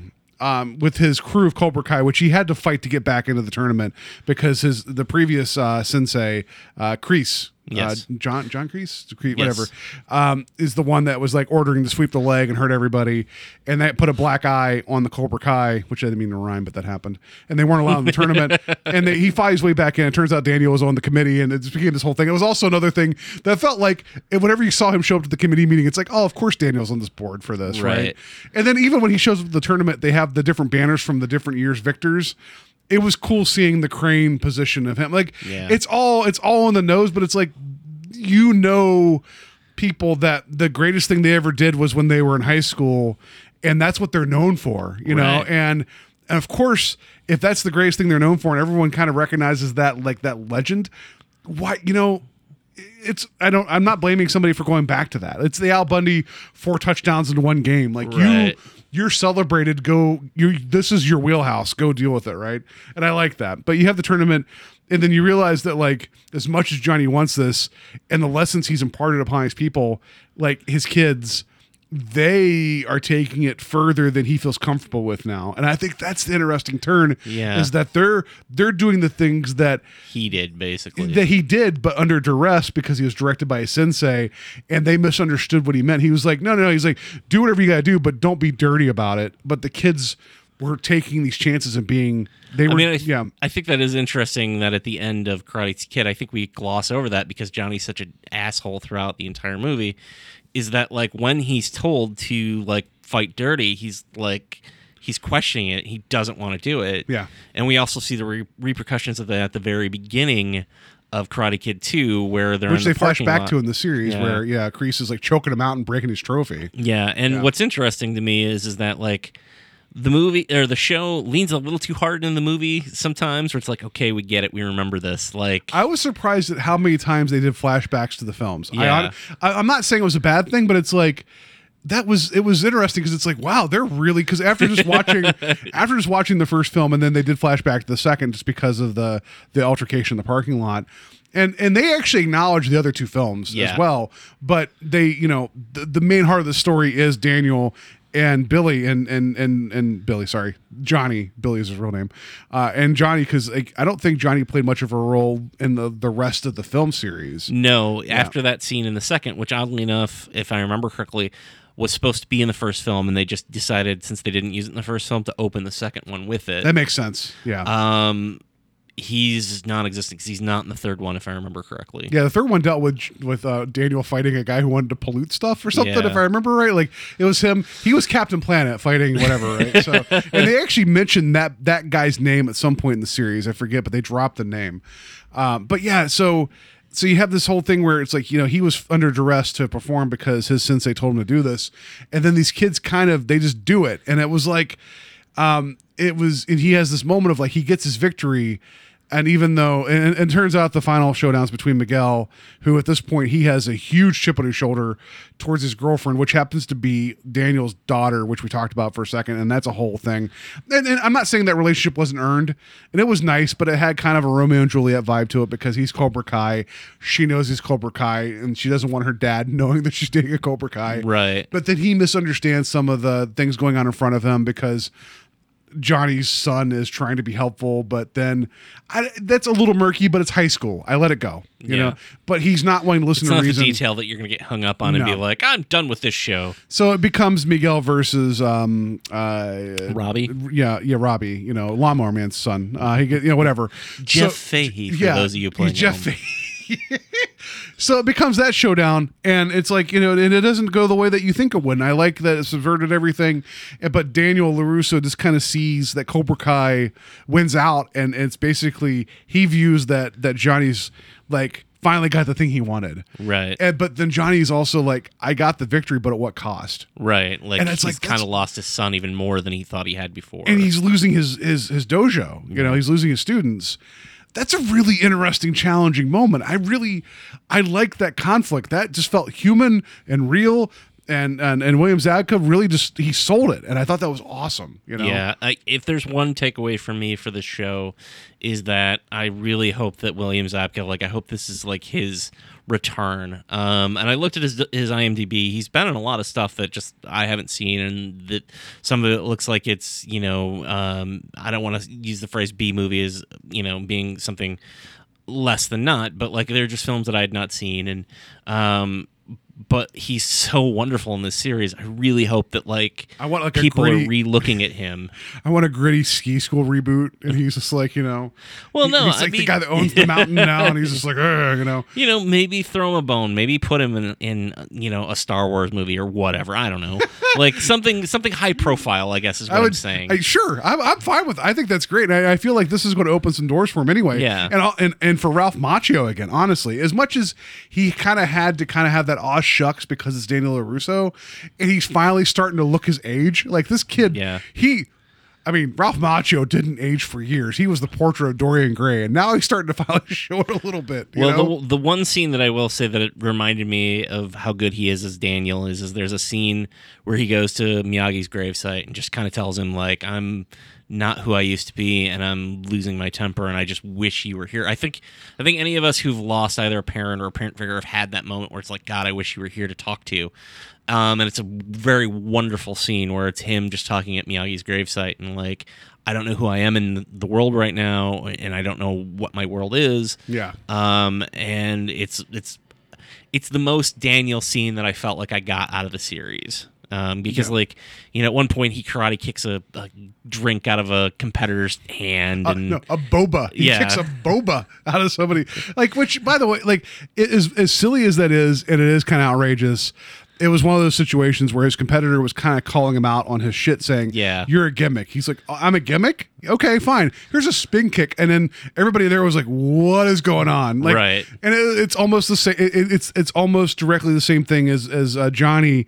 Like standing up to those those kids, right? And I kind of I kind of dug that they're both coming back into their own, like they're embracing Yeah. the thing that they knew. And I kind of dug that. It's like, I don't know. It was very much like, I just, so I know they Yeah. have to face off, but is it wrong that I just want to see them be friends?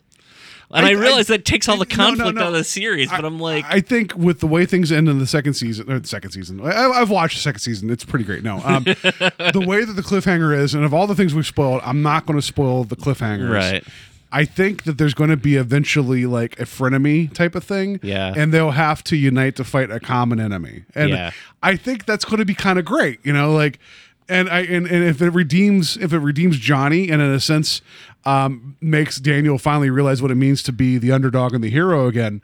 I'm cool with that. If this, if, like, I know there's a second season coming, but I feel like if this is something that runs three seasons, where eventually, like, I feel like that would probably might be a good amount of time because I mean, how long can you have like competing karate dojos in the valley? Like, like there's other things too we didn't even mention. Like, whenever um at one point uh Miguel's trying to tell uh Johnny about like his girl problems, he's like, "Is she hot?" Yeah. he's like, "Well," he's like, "Is she hot?" He's like, "Yeah, she's hot." He's like, "Nice." I do love that scene too, where after he kisses her, uh, Miguel kisses uh, Daniel's daughter, and Johnny has won the right to bring Cobra Kai back to the tournament. They're both at the dojo, and like he walks in and he's like, "Who's the man?" And and you know Johnny looks at him. He's like, "Are you the man?" He's like, "Cause I'm the man." And like they have this whole thing about like their victories, and I thought that was a very sweet moment as well. It was nice, but the fact that Johnny tells Miguel to be like, you know where I took all my dates, golf and stuff, you know, whatever it was, and it's like, and then you see the same sign from the first movie, Yeah. and it's like, just this place, it, the shine is falling off of this place. But but Miguel and and Samantha have have fun, you know, and it's Yeah. innocent, it's nice. Um, I just yeah, we didn't even talk about like, and I don't want to go too much into this, but like the brutality of high school is so prevalent in this Yeah. and it still works and there's some asshole kids in this like and there's some and there there's the outcasts there's the freaks and and it's like that all that all still unfortunately still works really well and then having the added knowledge of the constant awareness of social media like that really kind of it brings it into the now. And it's like i don't know like it's this whole thing aside from the fact that karate is magic and can solve all problems but that was the karate kid to begin with right? Like it just it just if you like because some people that have done have not done karate in years somehow still have this like amazing mastery of it which i feel like that's kind of weird. Well, we get the And feeling that Daniel was considered was still practicing for a very long time. Yeah. he was he was practicing it with his daughter until she lost interest. Yeah, so I mean, you get this stuff, and it's like as long as you can check your your brain at the door for as much as someone can still be proficient in something and have not practiced it in years, that's fine. But I again, I just will say this: I know we spoiled a lot of this, and I don't think this really ruins the show. Watch it; it is wonderful. Uh, it it is it it pays um, homage to what came before. But it's not afraid to acknowledge that, like you mentioned, Johnny telling his version of the story. Like, Yeah. like I, I was talking to Steve about this before we started recording. Patton Oswalt called this the anti Ready Player One, and I joke about how you have my attention. It really, really is because it it leans into everything, but it has no problem ripping those rose colored glasses off your face when it's needed. Well, it's interesting because one of the things that the series does that uh, is you mentioned it with the, the the putt and stuff or the golf and it's stuff. Putt, I don't know what what is putt and stuff. I think Putt and right. stuff, I Yeah, think is. golf and stuff. uh, is that they revisit certain locations from the movies, and some of them have fared better than others. Yeah, like the lake. Yeah, you mentioned like there was the whole lake where Daniel was uh, balancing on the boat. That's all dried out now. Yeah, he's like it's it's a it, you know it's it, the drought basically you know dried it all up, so it's no longer there. but they still use the location, which is interesting. Yeah. um, you know, we see Daniel's like the apartment complex that he lived in. He's like, oh, the pool's Yeah. actually filled now, and There um, used to be three palm trees here. yeah. and there's there's a, a scene. I don't think I'm spoiling anything, but it's in the last episode where you're kind of like, I'm wondering what's hap- what's happened to you know where Miyagi lived, um, or at least where his cars were and stuff like that. And you get a little glimpse of that, and I'm like, Jesus, they're getting that right too. Like Yeah. it, it, it very much feels like you know. Uh, they've paid attention to all the right details, you know, but they're not like, "Ooh, remember where, you know, the yellow car that Mr. Miyagi gave Daniel? Here it is. Like, it's I mean, a it's very there, but it's, subtle it's thing. not so. It, it's it's there, and and there's so many music cues in the series too that are from. And it, They and paid it- out the butt for the the licensing because there's tons of music in the show. Yeah, and it, and it's all great, and it's just I feel like this is nostalgia done right in the sense that you put it in its place, but you're not telling that story. But they're forwarding the story. Yeah. That's what makes it Oh. different. and it's so it's so goddamn good. And you said that you didn't have a particular super special spot in your heart for the Karate Kid. I, I would I would argue that like this, even if you have a passing love like or enjoyment of that film, this just takes it and it's like almost retroactively makes it better. I don't know how even like Yeah. like, like, it's just I don't like I'm gushing over it because I guess it, it takes a lot now for me to be surprised by something. And I was honest because I- I didn't watch it when it first came out because I'm like, this sounds stupid, whatever. But then enough people are like, you need to pay attention to this. And we have so much now that we live in a fractured world where uh, established uh, you know entities and um, like IPs and everything like they keep coming back to it because it's hard to generate a new one that people automatically identify with right and this is one that's been on the shelf for a while and everybody's familiar with it because you know it's been in the mind share and everybody knows eh, even if you've never seen karate kid everyone knows the crane kick everyone knows you're the best around everyone knows wax on wax off which but the series takes the piss out of that in a really fun way. Like Yeah. there's a whole there's there's two ways that's approached and i really enjoyed both you know? Um and so it, it's in the mind right? It's it's in the it's in the mind share of everybody. And so i don't know it's i feel like they it, I really, really, really hope that whatever magic they had in the bottle this time around, that they keep it for the second season because you can tell that they have a story they want to tell, and I like that they they pitched it basically the story complete to to uh, William Zabka because at first he wasn't interested and they just told him like this is where we want to go with it and he was down. And it's like why wouldn't you want to be down? Because it redeems your character and then you had to go to Ralph Macchio and be He's like more of the star of this yeah, show, I would argue. which- and if that if, if that makes um, Ralph Macchio's like stock go back up again, I'm so glad that he's like, yeah, bring it, because like people know me, but let's tell this story. And Yeah. it's just it's great. It's so good. Yeah, I think he's a producer on the show as well. as is Will Smith, by the way. Really? Oh, probably because of the the Karate Kid remake. He's probably got yes, some he has of part of the rights for that. Yeah, so he uh he actually has the an So wait for. Jaden Smith to show up.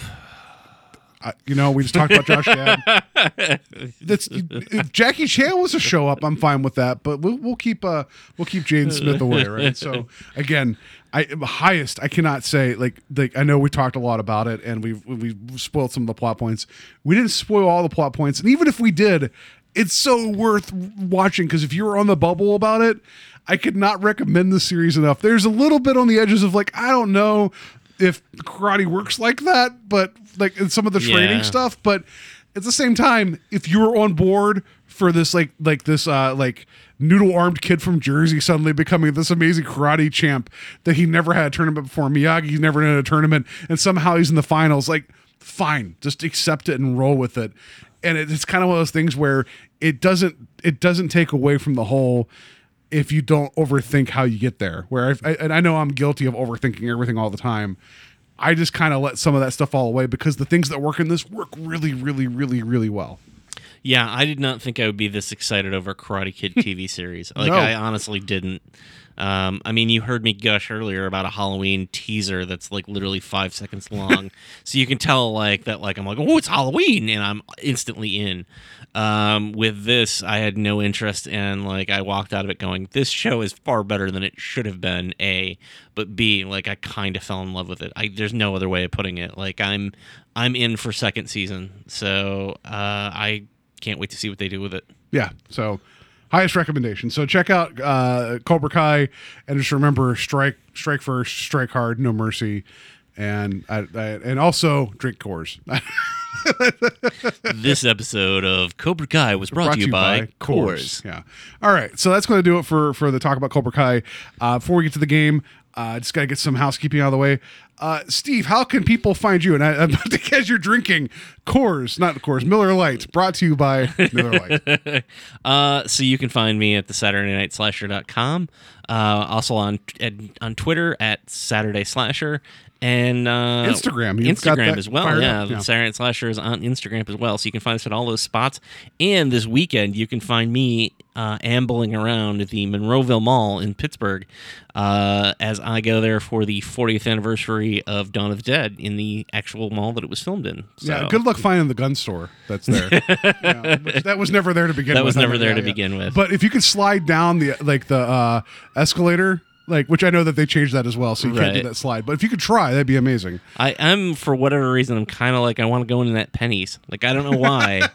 There might be value there. You don't know. but I, like uh, like uh, Ken Foree going to be there and some other people, right? Yeah. Uh, Tom Savini, Ken Foree, Gaylen Ross, uh, Scott Reiniger, uh, about 30 different uh, people who were background zombies. Um, and then uh, gentleman, uh, I, I, I feel bad if I'm screwing his name. I think it's Eugene Clark. He was Big Daddy in Land of the Dead. He's just there as a special guest as well. And uh, I love Land of the Dead as well. That's another Romero film. Um, so He finally got out from that river.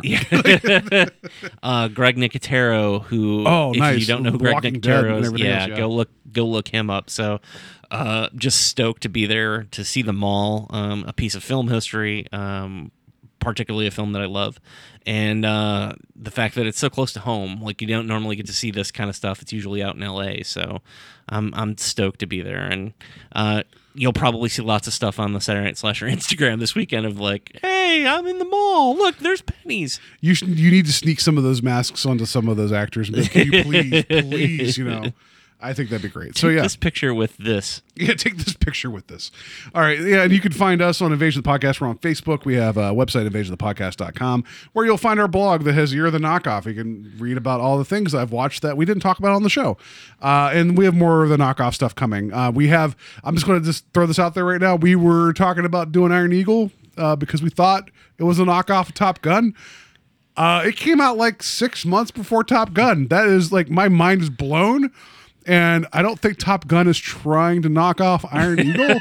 so I don't think we're going to pull that magic trick. We'll figure out what we're going to do next. We have some fun stuff coming up for that. So you can check that out on the blog. We're on Facebook. We're on iTunes, Stitcher, Podbean, uh, Google Music, uh, wherever you get your podcasts. If you can find us, rate it and review us that would be spectacular. So the more people, if you give us good reviews, that might populate more, and more people might find us, and that would be great. So yeah, um, and then um, yeah, let's just get to the game. We'll talk about what we want to talk about next week. So uh, yeah, here comes the fight test.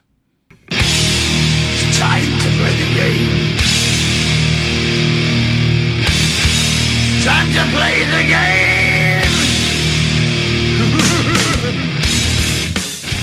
All right, so I just have a simple quiz here. It's a, I was going to come up with something involving like entirely martial arts. I am not that good with that. You so weren't the best around? No, I was not the best around. Everybody kept me down. So these are all questions involving fights. Um, some of them are martial arts related, some of them are not. So All right. we'll see how you do with it. Uh, uh, no particular order because I just kind of went as I went here. Uh, why did Rod, Andy Samberg, and Hot Rod attempt to jump over 15 buses? It's because he hated his father. Was it his father or his stepfather? Stepfather. Yeah, and uh, wanted to prove to him that he could be a stuntman. Yes, he wanted to raise money.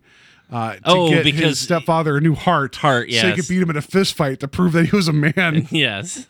and he would wear the fake mustache because it's like he wanted to be a man. and Ian McShane was the stepfather, and he was so good. He was Frank. Yeah. I, I I love Hot Rod, and that is not a guilty pleasure. I love that movie, and it is in the vein of the Karate Kid and, and Rad and all It's that. been a while since I've seen it, so And then, but and so do you? You probably don't remember this. In the very beginning, when he's having his fight with Frank, and they have like, like he he tries to ambush Frank.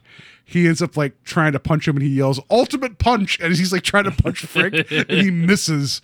And then uh, what was it? Uh, Frank picks up a stick and he calls it "oh, a Rhodesian fighting stick." He's like Rhodesian, like whatever. Anyway, yeah. Um. So anyway, uh, in, in the movie Dirty Work, uh, Norm Macdonald is about to get into a bar fight. Chris Farley's character, who had his nose bit off by a Saigon whore, I just want to mention that, uh, puts money in the jukebox and wants to hit G7, uh, the Rolling Stone Street Fighting Man, but instead hits G8. What is the song that plays during the bar fight? Oh, it's funny because I remember, I remember the line "Street Fighting Man." Um, is it uh, Pina Coladas? Is Yes. it uh, getting caught in the rain? yeah, it's the Um, Pina Colada song. He's like, you hit G8. yeah. Another Dirty Work, not as good as Hot Rod, but I love Dirty Work. Yeah. Dirty Work's one of those movies that like caught me off guard because I did not expect to like it as much as I did, and then Note to self: Aunt Ginny is your aunt. All right. Uh, I just, it's just, it's Norm Macdonald just playing himself the entire time, and then you have Artie Lange, and just, and you have, um, oh, oh, what's the name? He's the grandfather in that. Uh, he's the one that you know he needs the heart transplant as well. Uh, in that, I guess that, I, I guess I like films with heart transplants. Chevy Chase is the doctor that that keeps Yeah. gambling away all the money. Um, anyway, Number three, Punchy is the mascot for what fruit flavored drink that only contains 5% juice? oh man, is this an idiocracy? No, that's not that's not Brawndo. What? uh Will like you telling me what movie it's from? Because This I- isn't from a movie. It's this Oh. is this is not a movie related thing. Punchy is the mascot for what fruit flavor Oh, is it Hawaiian Punch? Yes. Okay. I thought it was like a movie. no, Like- not all these are movies. I should warn you ahead of time. So these are all over the place. all right um, all right In Mike Tyson's Punch Out, Yes. which I'm sure you've played, uh, what is the Great Tiger's weakness? Like, how do you stun him? The Great Tiger, if I remember correctly, although I think he might be called White Tiger in one of the iterations, I can't remember, but uh, like his uh, his jewel will uh, um, start to flash, and then he'll do his like round and round and round, and you have to block all of his punches. Yes, his teleporting punch. You're right. You have to block him five times, and, And then, then he'll be stunned. and stunned. then- yeah. So you're right. The- the- but the, the turban with the gem, that's whenever he's going to uppercut. You're right. So Okay. but, uh, good on you. I, I- wasn't sure if you were going to like because I know everyone knows to punch out, and I was going to do a King Hippo question, but I wanted to go Great Tiger because either either I'm really good with him, like fighting him, or I'm absolutely terrible. There's no in between. Like I Well, the problem is, is that if you accidentally hit the button like a second too late or get- too get- early, just you get obliterated. Yeah. Yeah. Yeah. Um, and I don't know if the Great Tiger is racist or not. I don't know. There's some other questionable other uh, Soda Popinski is one of Oh, the other- yeah. which his name was um Iva uh, like Ivan Vodg- Vodginski or something like that. Something Yeah. was really it was bad. Anyway, um, what is the name of the martial art that Dietrich Bader is teaching in Napoleon Dynamite? Oh. I want to say it's Shaq Fu, but it's not Shaq Fu. uh, I don't know. I, I Oh, it's Rex Kwon Do. ah Yeah. All right. Uh, and in Kill Bill 2, the bride uses what technique to kill Bill? Shaq Fu. Yeah, it's Shaq Fu. No. Uh, is it the um? Is it like the quivering hand or something along those lines? Uh, Watch out. Watch out for the quivering hand. I clearly do not remember. the five point palm exploding heart technique. That's the same as the It's quivering, hand. Oh no, you gotta watch out for that quivering hand. And you keep saying Shaq Fu. I was trying to come up with questions with the answer that was Shaq Fu. I couldn't come up with anything that made sense because I, was like- I was like, "Does Steve know Shaq Fu?" Like, the, like not the not the martial art, but so I, none Been of these answers. Shaq Fu for that was one of the very first things I was going to come up with, and I, none of these answers are, are Shaq Fu. Um, what martial art does Howard the Duck know? Oh my god! Is it Duck foo? No, is it close. Taekwondo Duck? No. Come on, come on. What's what's the worst answer here Uh, and how, what's the worst answer? for Um, Howard the Duck? What would he know? I thought this would be the one that you would know off the top of your head, because not only because it's Howard the Duck, it's also a George Lucas Lucasfilm. production. Yeah. Uh, oh man. Uh, All right, it's Quack Fu. Oh. Yeah. All right. So, what was Raul Julia's last film? Is it Street Fighter? Yeah. Yeah. Street Fighter the movie. He played M Bison, and you just feel bad about Such that. Such a wonderful actor. And like his legacy is, well, it's not his legacy. but- No, but yeah. Um, all right. And this one you may not know, but I was just going to see. Uh, what is the name of the martial art created by Bruce Lee?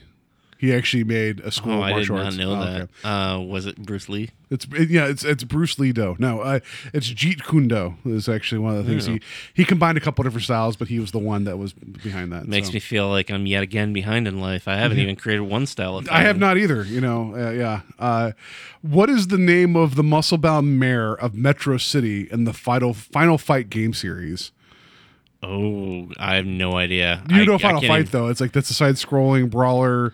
You know, he's the guy that wears like the khaki pants and like the single strap over his his muscular muscular body. No, okay. I, I, yeah, I don't know. Well, it's Michael Duncan, not Clark, but he goes by uh, Haggar. Like, I don't- like as in Hagar the, the horror. horror. I don't know, but he's the. I like that he's this muscle bound mayor, like with like a Stacy Keach mustache, and his whole thing is like, "I'm the mayor of this town. I'm gonna punch everybody in it, and then eat all the turkey on the ground." You know, so Every yeah. mayor to me is always McCheese. McCheese. Yeah. All right. So, last but not least, South Park season five, episode two, Timmy versus Jimmy, had Timmy and Jimmy recreate shot for shot the five and a half minute fight sequence from what 80s sci-fi cult hit.